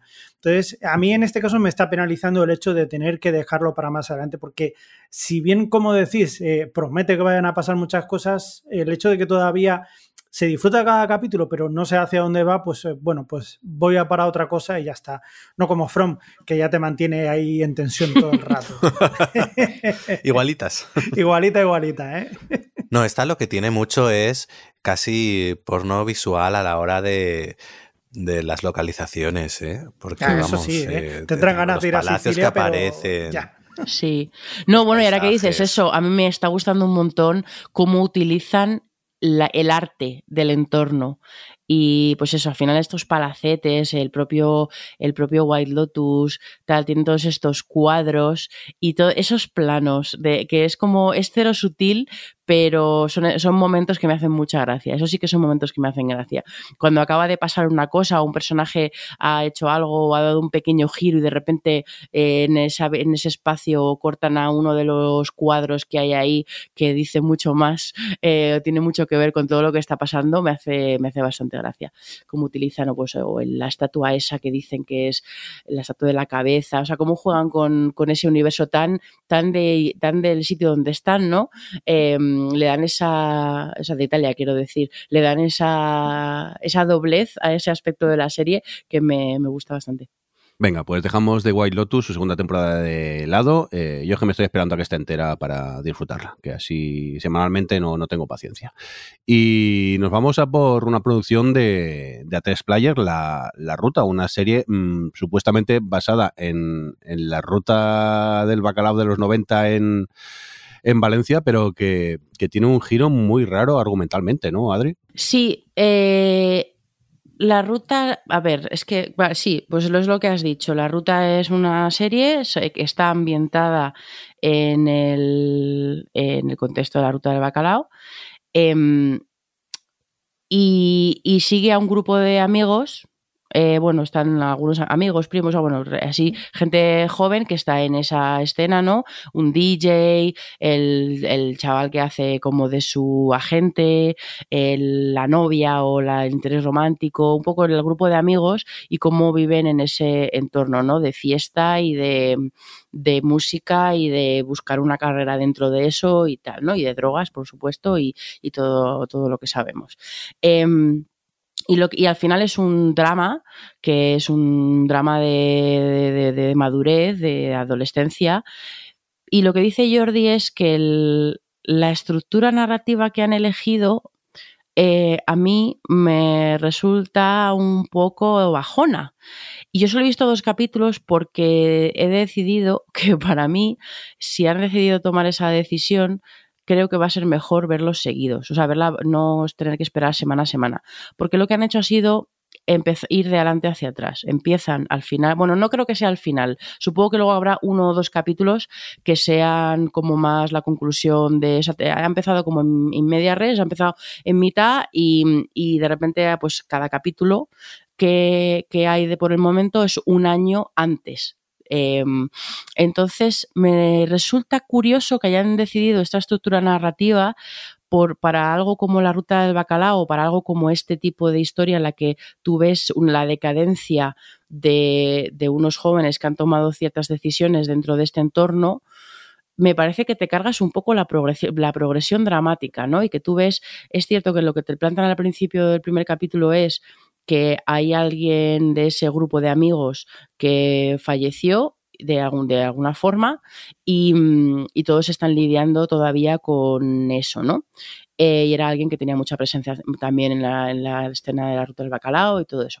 Eh, Y entonces al final yo puedo entender que, que puedes, a que esta estructura puede ayudar a hablarte un poco de las consecuencias, de las decisiones que tomas y tú ves cómo están y en el capítulo anterior ves qué decisiones o qué, o qué emociones o lo que sea les han llevado a tomar cierto tipo de caminos o tal, pues tiene, eso puede tener interés y puede tener fondo y puede tener peso. Pero lo que es la tensión dramática, la progresión dramática, para mí se la cargaba un poco y el segundo me resultó tan bajona de decir no, o sea, no, no conectaba, no lo, lo vi desde tanta distancia que mmm, después de que el primero me había encantado, cómo plantaban a todos los personajes, las emociones, cómo desde la cotidianidad de estar en esa situación de la noche y del pinchar y del beber y de la, fam- de la, de la familia, del te recojo el coche, del hago dedo, de no sé qué, desde la cotidianidad de todo lo que, de, de ese universo, te contaban un montón de cosas. Eh, Y me encantó el primer capítulo. Y de repente con el segundo me dio esa... Me, me chocó tanto que hizo que no lo con, de, que no consiguiera disfrutarlo. Entonces, es decir, no es que me parezca mal, o sea, quiero decir, lo, lo cuestiono, ¿no?, la, la estructura, pero me voy a esperar a que estén todos para verla un poquito más de seguido, porque creo que va a favorecer mucho más a esa conexión emocional con la forma en la que han decidido... Eh, contar la, la historia. A ti, Jordi, que te, tú llevas yo, tú has visto más que yo, porque eso yo como sí. decidí parar. ¿Cómo sigues tú un poco con este, con este ir hacia Ay, atrás? Es que a, a mí me echa un poco para atrás el rollo ese, valga la redundancia, que ellos vayan tirando a, atrás en, en los años. Eh, sí que es verdad que, claro, vas viendo los episodios y cosas que pasan en el primer capítulo, en el segundo mmm, te encuentran un poco porque han llegado a esa situación y en el tercero igual. Pero aún y así, esa manera narrativa de contarlo hacia atrás, mmm, a mí me está costando un poco. También decir que el cuarto episodio me parece un capitulazo. O sea, te cuentan una historia eh, desde varios puntos de vista y, y me parece un capitulazo tal, tal y como está hecho. Pero sí que es eso, el, el tema que hayan decidido ir de, de adelante hacia atrás mmm, me está costando un, un pelín. Pero de todas formas estoy disfrutando mucho la, la serie, ¿eh? Me está gustando mucho y, y la recomiendo desde aquí. Lo que pasa que es un poco lo que dice Adri, que ves eso y el segundo ves que han tirado hacia atrás en el tiempo y a mí me pasó igual, que me quedé un poco como frío. Eh, dije, hostia, ¿y por qué así? No sé, a ver cuándo esté entera, a ver si es lo que dice Adri, que luego te cuentan algún episodio más en el, en el futuro. Pero vamos, que yo la estoy disfrutando, ¿eh? A ver, no sé si es que el tema está en conectar, porque al final no tiene por qué ser malo por definición el ir hacia atrás ni nada de eso. Es una decisión como cualquier otra, y si el capítulo en sí mismo te están hablando de los personajes bien y te está, estás conociendo mejor a esos personajes o lo que sea, pues... Pero justo el segundo me pareció que tenía menos chicha o que estaba... Eh, bueno, pues... Eh, Que, que como que se me juntaron un poco las dos cosas y por eso la vi, lo vi súper desde fuera. Y, y, y yo no sé, a lo mejor luego lo vuelvo a ver y con ya sabiéndolo y, y con otra con otra actitud eh, y, y me encaja mucho mejor. Pero bueno, ya cuando acabe la comentamos. Yo creo que te va a gustar y cuando veas el cuarto vas a ver que, que está muy chulo el, el episodio y, y lo que te cuenta. Lo que pasa es que no, no quiero decir nada por no entrar en, en spoilers ni, ni, ni nada, ni, ni chafarte la sorpresa. Mejor. Pero bueno, dejamos la ruta que tenéis en, la, en Atresplayer y vamos a, a por series así que hemos visto alguno de nosotros. Eh, Alex, ¿qué quieres destacarnos? Pues mira, una, otro anime, eh, en este caso Jujutsu Kaisen, que está en Crunchyroll. Este he visto, estoy con la primera temporada, llevaré dieciséis capítulos, creo. Y ha sido una sorpresa porque la verdad que me he enganchado como hacía muchísimo que no me enganchaba un anime. En este caso, bueno, eh, como comenté antes cuando hablamos de Chainsaw Man, pues bueno, eso también es... Parece que es ahora la, lo que se lleva mucho los shonen, los de demonios y cazademonios y demás. Y en este caso es de un, nos cuenta de un chaval que se de repente eh, en un enfrentamiento por accidente con un demonio, pues se traga el dedo de uno y resulta que... A ver, son los, las premisas. Que resulta que es la parte de un demonio malísimo, malísimo y que... Eh, es, al haberse tragado un dedo, pues ya tiene como una pequeña parte de ese demonio dentro de él. A partir de ahí, pues bueno, le reclutan para cazar demonios con el objetivo de que vaya reuniendo todos los, el resto de dedos de ese demonio para así poder, pues bueno, eh, volver a atraerlo y, y acabar con él. Ese es un poco el punto de partida, la premisa. Y la verdad que lo que me ha gustado es que consigue hacer u- una serie de personajes muy carismáticos, tanto el protagonista como luego los personajes que le van rodeando. Eh, luego la- las tramas son un poco las que se pueden... Eh, un poco las habituales en este tipo de shonen, de pues bueno, se van enfrentando a diversos demonios, cada cual más fuerte y demás, pero me está funcionando muy bien por el tono y por los personajes. Ya digo, eh, tiene un personajes así bastante bien trabajados y, y, y interesantes Y a lo tonto pues me la estoy ventilando, porque además, bueno, también es lo que tienen los animes, que entre el opening, el ending, el tal y cual, te duran veinte minutos cada capitulillo, o incluso menos, entonces se me pasan volando y la estoy disfrutando mucho, la verdad. Venga, pues vamos con más cositas que hayas visto, Alex. Pues mira, ya de lo último es eh, comentar eh, five, five Days at Memorial, que eh, no me acuerdo cómo se llamaba en castellano, eh... después del Katrina o antes del Katrina o algo así. Eh, es una serie de Apple T V o Apple Plus que cuenta un poco, bueno, nos cuenta hechos, basada en hechos reales, lo que sucedió con uno de los hospitales, el Memorial, en, en, en Nueva Orleans, cuando el Katrina, y todo la dramática suce- eh, la dramática situación que se vivió, porque lo que nos cuenta es que ese hospital quedó tras la inundación eh, incomunicado y sin electricidad ni nada durante varios días. Entonces eh, la serie comienza desde, pues, una vez sucedido todo, en, con una serie de personas que entran al hospital y se encuentran un buen puñado de cadáveres, y a partir de ahí lo que hace es volver unos días atrás. Entonces te va contando desde la, el día previo al Katrina, como luego cuando llega el huracán, luego posteriormente, como al principio tras el huracán parece que no ha sido la situación tan grave, hasta que ya uno de los diques eh, se derrumba y entonces entra el agua en lo que es la ciudad y empieza a inundar ya el hospital. Es una serie bastante dura de ver, de hecho yo aún no la he terminado porque he llegado a un punto bastante dramático, porque claro, eh, además la, la serie es muy clara y, y te lo expone desde el principio. Uno de los personajes de mantenimiento lo dice, básicamente cuenta que tenemos los generadores de electricidad en la planta sótano, si el agua supera los dos metros de altura esto se apaga, como bien sabéis eh, todo lo que es de respiración asistida va por electricidad, todo lo que es la, la planta de neonatos va por electricidad, cualquier cosa que de medicación que tenga que estar almacenada en frío va por electricidad, por tanto, si se va la luz y se va el generador, haz cuentas. Entonces tú ya sabes eso en el primer momento y también sabes lo que va a suceder porque sabes lo que sucedió con el Katrina y demás. Y entonces pues la serie ya es contarte eso. Va siguiendo a, un, a diferentes personajes, la serie cada capítulo empieza con el testimonio de uno de esos personajes una vez pasado toda la situación y entonces o vuelves a lo que va, van contándote. Y está muy bien, la verdad. Está protagonizada por Vera Farmiga, que es quizás el rostro más conocido de los que por allí aparecen. Bueno, Vera Farmiga y luego esta actriz que me gusta muchísimo, que era la que hacía de, de presidenta en veinticuatro. Eh, ay, ¿cómo se llama?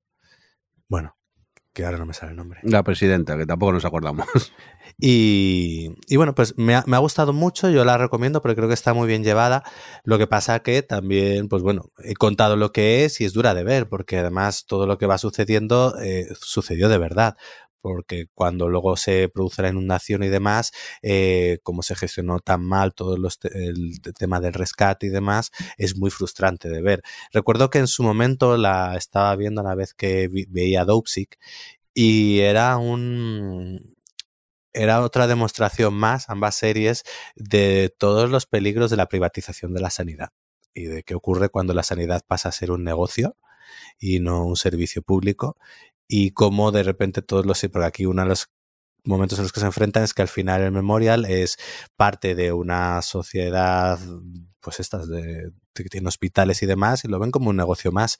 Y lo ven como pérdidas a nivel de dinero, pero no de personas ni humanas. Entonces, pues bueno, es Estados Unidos... Eh, su mejor representación. Entonces creo que es muy interesante, pero también aviso que es dura de ver. Y ole tú, eh, Five Days at Memorial y Dopesick a la vez. O sea, bien, bien, Alejandro. Bueno, era un, yo me quedo aquí en Españita, por mucho que tengamos, porque vamos, telita allí. Vamos, que la serie está bien, pero que hay que ir mentalizados que es, que es durilla, que lo vamos a pasar muy mal viéndola, ¿no? Sí, de hecho, por ejemplo, el primer capítulo de, me gustó muchísimo porque, eh, a ver, sin, sin ser frívolos, pero era, era como eh, un modélico capítulo de película de desastres, porque es cuando se centra en la, simplemente en, en el huracán, que ya digo que luego no es tan grave, lo grave viene después. Entonces está muy bien contado cómo se van preparando para el huracán, cómo es más fuerte, qué, qué sucede con el hospital. Eh, eh, realmente la serie está muy bien contada. Además, eh, después de los capítulos te viene un eh, como un pequeño cómo se hizo. Y de nuevo es eso, Apple tirando dinero y te cuentan cómo construyeron el hospital en eh, unos estudios que se inundaban para ir llenándolo cada vez más de agua y demás. Y dices, jolines, aquí como está, está bien hecha la serie, vamos, que la recomiendo, uh-huh. pero con, sabiendo lo que vais a ver.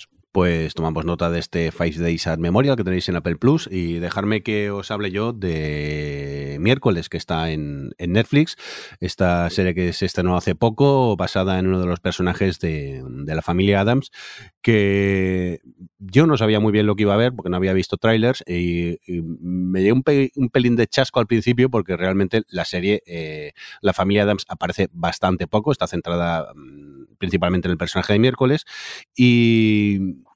Y claro, se aleja un poco de lo que es la familia Addams para adentrarnos en una serie que es una serie de instituto de adolescentes donde hay un crimen y un misterio por allí que Miércoles investiga y claro, me dejó un poco frío, pero luego cuando conecté me lo pasé bomba. Es una serie muy, muy divertida. Es el personaje de Miércoles a, en su máxima potencia y...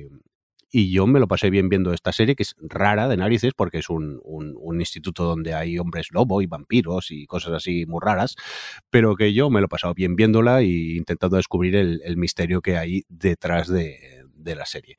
Alex, ¿me has dicho un en serio? ¿Por qué? Porque no te pega del todo. A mí además me llaman menos cincuenta mil y, y, y todo el mundo dice que va de... El primero es guay, que luego va peor, eh, pero nada, oye, muy guay a que ver, te haya gustado. Disclaimer, es... también he de decir la, que la vi cuando estaba con COVID y estaba un poco aquello en el sofá tumbado y con la mantica y, y a lo mejor eso también influye, pero vamos, yo me lo pasé muy, muy bien viendo la, la serie, ya te digo, es una... A ver... Es una serie bastante trivial, hay que ir con esa idea y no esperéis nada profundo, simplemente pues es eso, hay la típica serie donde hay un misterio que se va resolviendo poco a poco. Y sí que es verdad que ese humor más negro, más macabro que hay al principio del personaje de Miércoles, luego va quizá desapareciendo bastante, pero vamos, yo la, la disfruté.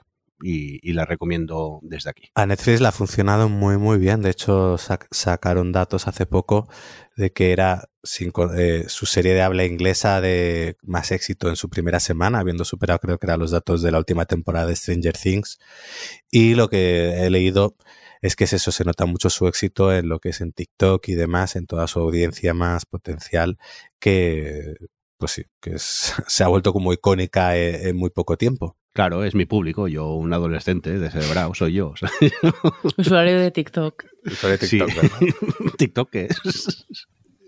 Oye, eh, venga, vamos a cambiar de, de series, vamos a, a seguir avanzando en el guión. Adri, The English, una serie que me recomendaste tú en H B O Max. The English, sí, es una serie de, de Hugo Blick, que es este tipo que hace series mmm, muy intensas. Él es el de, de Shadow Online, o bueno, esta serie que tanto nos gustaba que Alex comentase, solo para pronunciarla, de Honor... Espera, que lo voy a decir, ¿eh? Honorable Woman. eh, que, bueno, pues en este caso de English es, es una serie, una miniserie western sobre una mujer, o sea, que está, está ambientada después de la guerra civil y, y es una mujer que viene, que llega a Wyoming desde Inglaterra para, para vengar la muerte de su hijo, básicamente. Y a mí me, me está encantando porque es, es... Esta sí que siempre digo que me gustan los western, pero me gusta el western moderno. Y quien dice moderno, dice este que lo llaman el como género oficialmente es el western crepuscular, el western revisionista, ese tipo de western que se bueno que empezó hace mucho, ¿eh? que empezó con los spaghetti western, eh, a replantearse un poco esta idea de los western, Los, las pelis de vaqueros de John Ford con John Wayne y los más, o sea, esas cosas tan así maniqueas y todo eso, pues eh, ese tipo de, de western que se que piensa un, se repiensa un poco todos esos valores y todas esas cosas, pues me resuelve, suele resultar interesante. Y este es es lo más, porque los westerns más modernos eh, se lo llevan ya a mezclas de géneros, a otro tipo de entornos, a, se buscan diferenciarse mucho más, pero manteniendo la esencia de hacer un western revisionista. Pero en el caso de The English es un spaghetti western. Y además está rodada, por cierto, como en aquellos, en España toda. Y pues eso, eh, Guadalajara es Wyoming, da el pego total. Correcto. Y, sí, sí. Y, y, es, y, y nada, a mí es que me está encantando porque visualmente me parece un prodigio. Es una serie que es, es puro cielo. Que bueno, pues que hace aquello, ¿no? Que hacía que hacía Sergio Leone y que marcó marcó la, el estilo visual del género, esos esos colores tan vibrantes, esos cielos, esos planos luego, o sea, el pasar de esos planos tan abiertos a los planos detalles de, de ojos y de, ¿no? Este tipo de, de códigos visuales que tanto asociamos a ese género, y eso está todo ahí. También la música recuerda muchísimo a Ennio Morricone y a A veces parece que la trama está llevada por unos lados para que, para que, para que el director pueda hacer, para que Hugo Blick este pueda hacer los planos que quiere hacer, unos contrapicados ahí súper chulos. Eh, lo que es, eh, o sea, es argumentalmente es un western de venganza. Eh, y luego lo que pasa es eso, que visualmente es una gozada. Y a mí una cosa que me ha sorprendido un montón, y no sé, ya te dejo que digas, Jordi, cómo la has visto tú, es lo, la austeridad que tiene con los escenarios. Eh, allá donde van, por lo menos yo, me, me falta a mí la, o sea, no sé, son seis, ¿no? Yo he visto tres, me falta la mitad todavía, pero, pero es una austeridad De, de escenarios, de cómo están ambientados los sitios a los que van, pero luego narrativamente como emocionalmente no es nada austera. Tienen ahí como, está llena de tensión interna cada secuencia en la que hay simplemente un diálogo, puede haber dos personas hablando encima de un de una carroza con un caballo tal, y la tensión interna que hay entre las dos personas que hablan porque sabes que busca qué quiere uno y qué quiere otro o lo que sea, está tan bien llevada que me está resultando súper original, bueno, original, no sé si es la palabra, pero como que hacía mucho que no veía una serie así, me está entrando súper bien. Tú, Jordi, que estás apareciendo. Correcto, yo estoy muy de acuerdo con todo lo, lo que dices. Yo ya la, la he acabado y, y la he disfrutado muchísimo.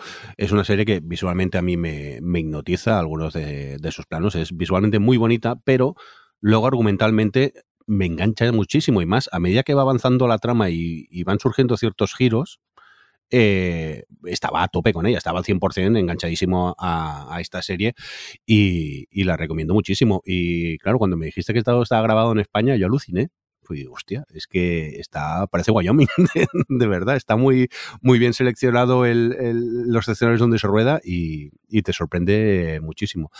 Y no puedo más que recomendarla. O sea, a mí me, me sorprendió, no tenía ni idea de que existía esta serie, me la recomendaste tú, creo que hace un par de grabaciones, eh, aquello que hacemos el post-podcast, cuando acabamos de grabar y seguimos charlando hora y media más, y, y la verdad que iba sin idea de lo que iba a ver y la he disfrutado muchísimo esta de, de, English, que, de English que tenéis en, en H B O Max. Y dicho esto, si os parece, vamos a, a por más series. En este caso, Netflix, Javi, mil ochocientos noventa y nueve, que esto es lo nuevo de los de Dark, ¿no? Efectivamente, la nueva serie de Barambo Odar y de Yanji Frese, no sé si lo digo bien, pero bueno, que me perdonen si no lo digo bien. ¿De qué va esta serie? Pues eh, bueno, pues estamos en el año mil ochocientos noventa y nueve, como dice bien la serie, y en un barco pues hay unos cuantos, una cuanta gente que se va a ir a vivir a Estados Unidos, y pues eh, te encuentras de todo, pues, eh, pues hay ingleses, españoles, alemanes, franceses, portugueses, polacos, de todo, cada uno hablando a su manera. Y, y bueno, pues se encuentran con un barco que eh, de la misma compañía naviera que se había perdido hacía cuatro meses y daban por perdido. Y a partir de ahí empiezan a ocurrir cosas muy, muy, muy extrañas. Cosas raras, Stranger Things, pasan ahí. Y, y bueno, y a partir de aquí pues ya no cuento nada, ya lo veis vosotros y eso, pero empieza a ser una paranoia que flipas, que si habéis visto Dark pues ya más o menos sabéis de qué rollo van esta gente. Así que, bueno, pues más, más o menos es una serie que tú vas viendo que son poquitos episodios y que, al igual que pasaba con, con Dark, Es una serie que va a tener, que han dicho los propios creadores, va a tener tres, tres temporadas. Liosa, por supuesto, no puedes esperar que sea una, una, una serie fácil de, de llevar, porque es una serie de misterios que vas descubriendo paulatinamente y además con una introducción de continuamente, pues no trampas, sino de ellos mismos que van viendo eh, lo que les parece que, que va a funcionar. ¿Y funciona? Pues sí, porque te mantiene en misterio y no sabes qué demonios estás viendo. Y acabaremos viendo, pues eso, al cabo de la tercera temporada, igual que pasaba con Dark, presumiblemente.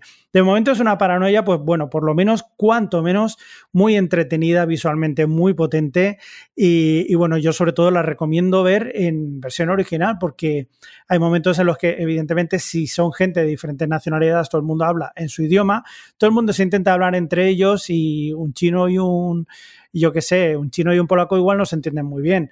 Pues si te lo pones todo en castellano, pues es que no tengo ni idea de cómo lo han podido librarse de eso, ¿no? De todos estos problemas de comprensión, pero en cualquier caso es muy entretenida de ver. Eh, no sé, yo recomiendo que la veáis y eh, pues eso, esperar un poquito porque hasta dentro de dos años, si hay suerte, no sabremos de qué va todo esto. No sé si alguno más la ha visto, ha visto algún capítulo o algo. Yo he visto un par y por ahora no me está convenciendo, quizás porque aún estoy en la parte en la que único que hacen es quizás más sembrar los misterios y entonces mi problema está en que el plantel de personajes que presenta no me convence nada, tanto mm. pues me parecen como muy tópicas las historias o, y los actores tampoco me... no sé.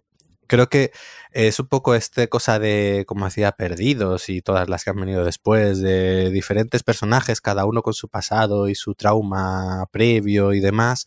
Lo que pasa que no... Yo qué sé, el piloto de Perdidos era muy potente, te presentaba todo a todos, era muy interesante y muy llamativo. Aquí la verdad que... Uh, lo que es la presentación de personajes yo creo que hace un poquillo de aguas. Entonces al final quizás se sostiene más por la intriga. Lo que pasa es que, claro, los dos primeros capítulos pues tampoco se ha entrado mucho en ello. Es verdad que cuando has visto Dark y como vienes sabiendo que son de Dark, como que ya vas con más ojo avizor a todos esos detallitos, eh, a todas esas cosillas que te retrotan un poco a lo que a ese juego en el que ya jugaban en, en Dark. Y luego mi, mi otro problema quizás es eso, que es lo que has comentado de, de los idiomas, pero porque uh, es eso... Lo, pues tienes la, un par de personajes que son japoneses, pues ellos hablan en japonés, un par que son españoles, hablan en castellano, un par que son eh, polacos y tal, cada uno habla en su idioma. Lo extraño es que hay veces que cuando se encuentran, se comunican entre ellos y se entienden. Ya. Y de repente. Eso es verdad. Y entonces me, me descoloca muchísimo porque, por ejemplo, eh, se encuentra uno que es español con uno que es polaco, hablan y, y, y parece que se están entendiendo. Y además recuerdo que eso, no sé a quién se lo leí en Twitter, que decía, además es poco creíble porque es verdad que tú, cuando te encuentras con una persona que no habla tu idioma, gesticulas más para, oye, intentarte hacerte entender más o menos. Y aquí no, aquí es como, yo qué sé, me, me, me encuentro contigo, yo te hablo castellano, tú me respondes en polaco y, y, y tan felices todos. Entonces eso también me, me sacaba, me saca un poco de la serie, porque es como, tienes mucho idioma, que además es como... Parece un greatest hits de estos de Netflix, de vamos a coger de todas nuestras principales zonas a un par de actores, los vamos a meter en esta serie y así tenemos una serie de corte internacional, pero no sé. Y porque claro, por ejemplo, aquí está en, en la parte española está uno de los actores de, de Élite, por ejemplo. Entonces... Mmm, me parece que por un lado es interesante esa multiculturalidad, pero por otro creo que no está bien plasmada o al final no, lo, no veo que vaya en favor de la historia o que aporte más allá de que cada uno hable en su idioma y, y, que, arra- y que cuando les interese el guión, porque a veces que no se entienden, pero cuando les interesa el guión sí se, enten- sí se entiendan. Entonces eh, eso me resulta un poco extraño. Quiero seguir por ver qué tal es el misterio y demás, pero vamos, que de primeras no me... No, no. No, no me está convenciendo. Sí, estoy de acuerdo, ya lo irás viendo, y estoy de acuerdo contigo en, en, en el sentido de que cuando empiezan, sobre todo, a, a hablar de los personajes, o, o, o esa presentación de personajes, y, y sobre todo lo que, lo que venía, eh, o sea, de, de, de su pasado o sea, a mí se me hace bastante pesadito, pero a medida que va, va pasando ocurren cosas, se acaban juntando y si te saltas esa incomprensión, esa que bueno, que más o menos se quedan todos de acuerdo en lo que vas viendo cosas, tú sígueme, por, por lo que tú digas. Me hace mucha gracia el, el personaje de, de Miguel Bernard, Bernardo, Que, que, que es un poco, ahí llega un momento que, que se le entiende perfectamente claro a ellos, que dice, no tengo ni puta idea de lo que estás diciendo, y es, yo creo que es el, el peor hablado, los otros tampoco dicen tantas malas, malas palabras, pero es bastante, eh, sí, sí, elocuente el chaval, y dice, no tengo ni puta idea, si esta gente no es ni puto caso, así es tanto el rato, y me río bastante en ese sentido, pero bueno, Eh, lo, lo que decimos, es una serie un poco para dejarte llevar y, y ya veremos a ver qué es lo que pasa más adelante, pero si es mínimamente parecida a lo que es Dark, uh, yo creo que merecerá la pena. El final de la temporada por lo menos es un what the fuck bastante chulo. O sea, yo te animo a que llegues al final y a ver qué te parece, y luego ya es un caso de la segunda temporada, te esperas y ya veremos la tercera, a ver qué tal. Sí, va a pasar como en Dark, que yo de la primera a la segunda ya no me acordaba de nada y, y creo que eso ya no es. Llegué ni a la tercera directamente. Yo tuve que ver otra vez la temporada uno de nuevo porque no me enteraba de nada. Así que posiblemente me pase otra vez y seguramente la segunda temporada me la salte y ya me esperaré a verlo todo en la tercera. Sí, entonces Netflix dirá, uy, que esta no la ve nadie, pues la cancelamos.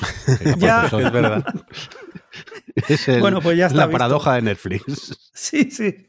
Venga, pues vamos a irnos, que, que Dios, que largo se ha hecho este, este podcast. Javier Fresco, adiós. Adiós, que muchas gracias por habernos escuchado y, y a vosotros tres, pues yo que sé, quedamos el domingo que viene o me puedo ir a misa. Que, que, no, el domingo que viene toca misa. Ya. Ah, vale, vale.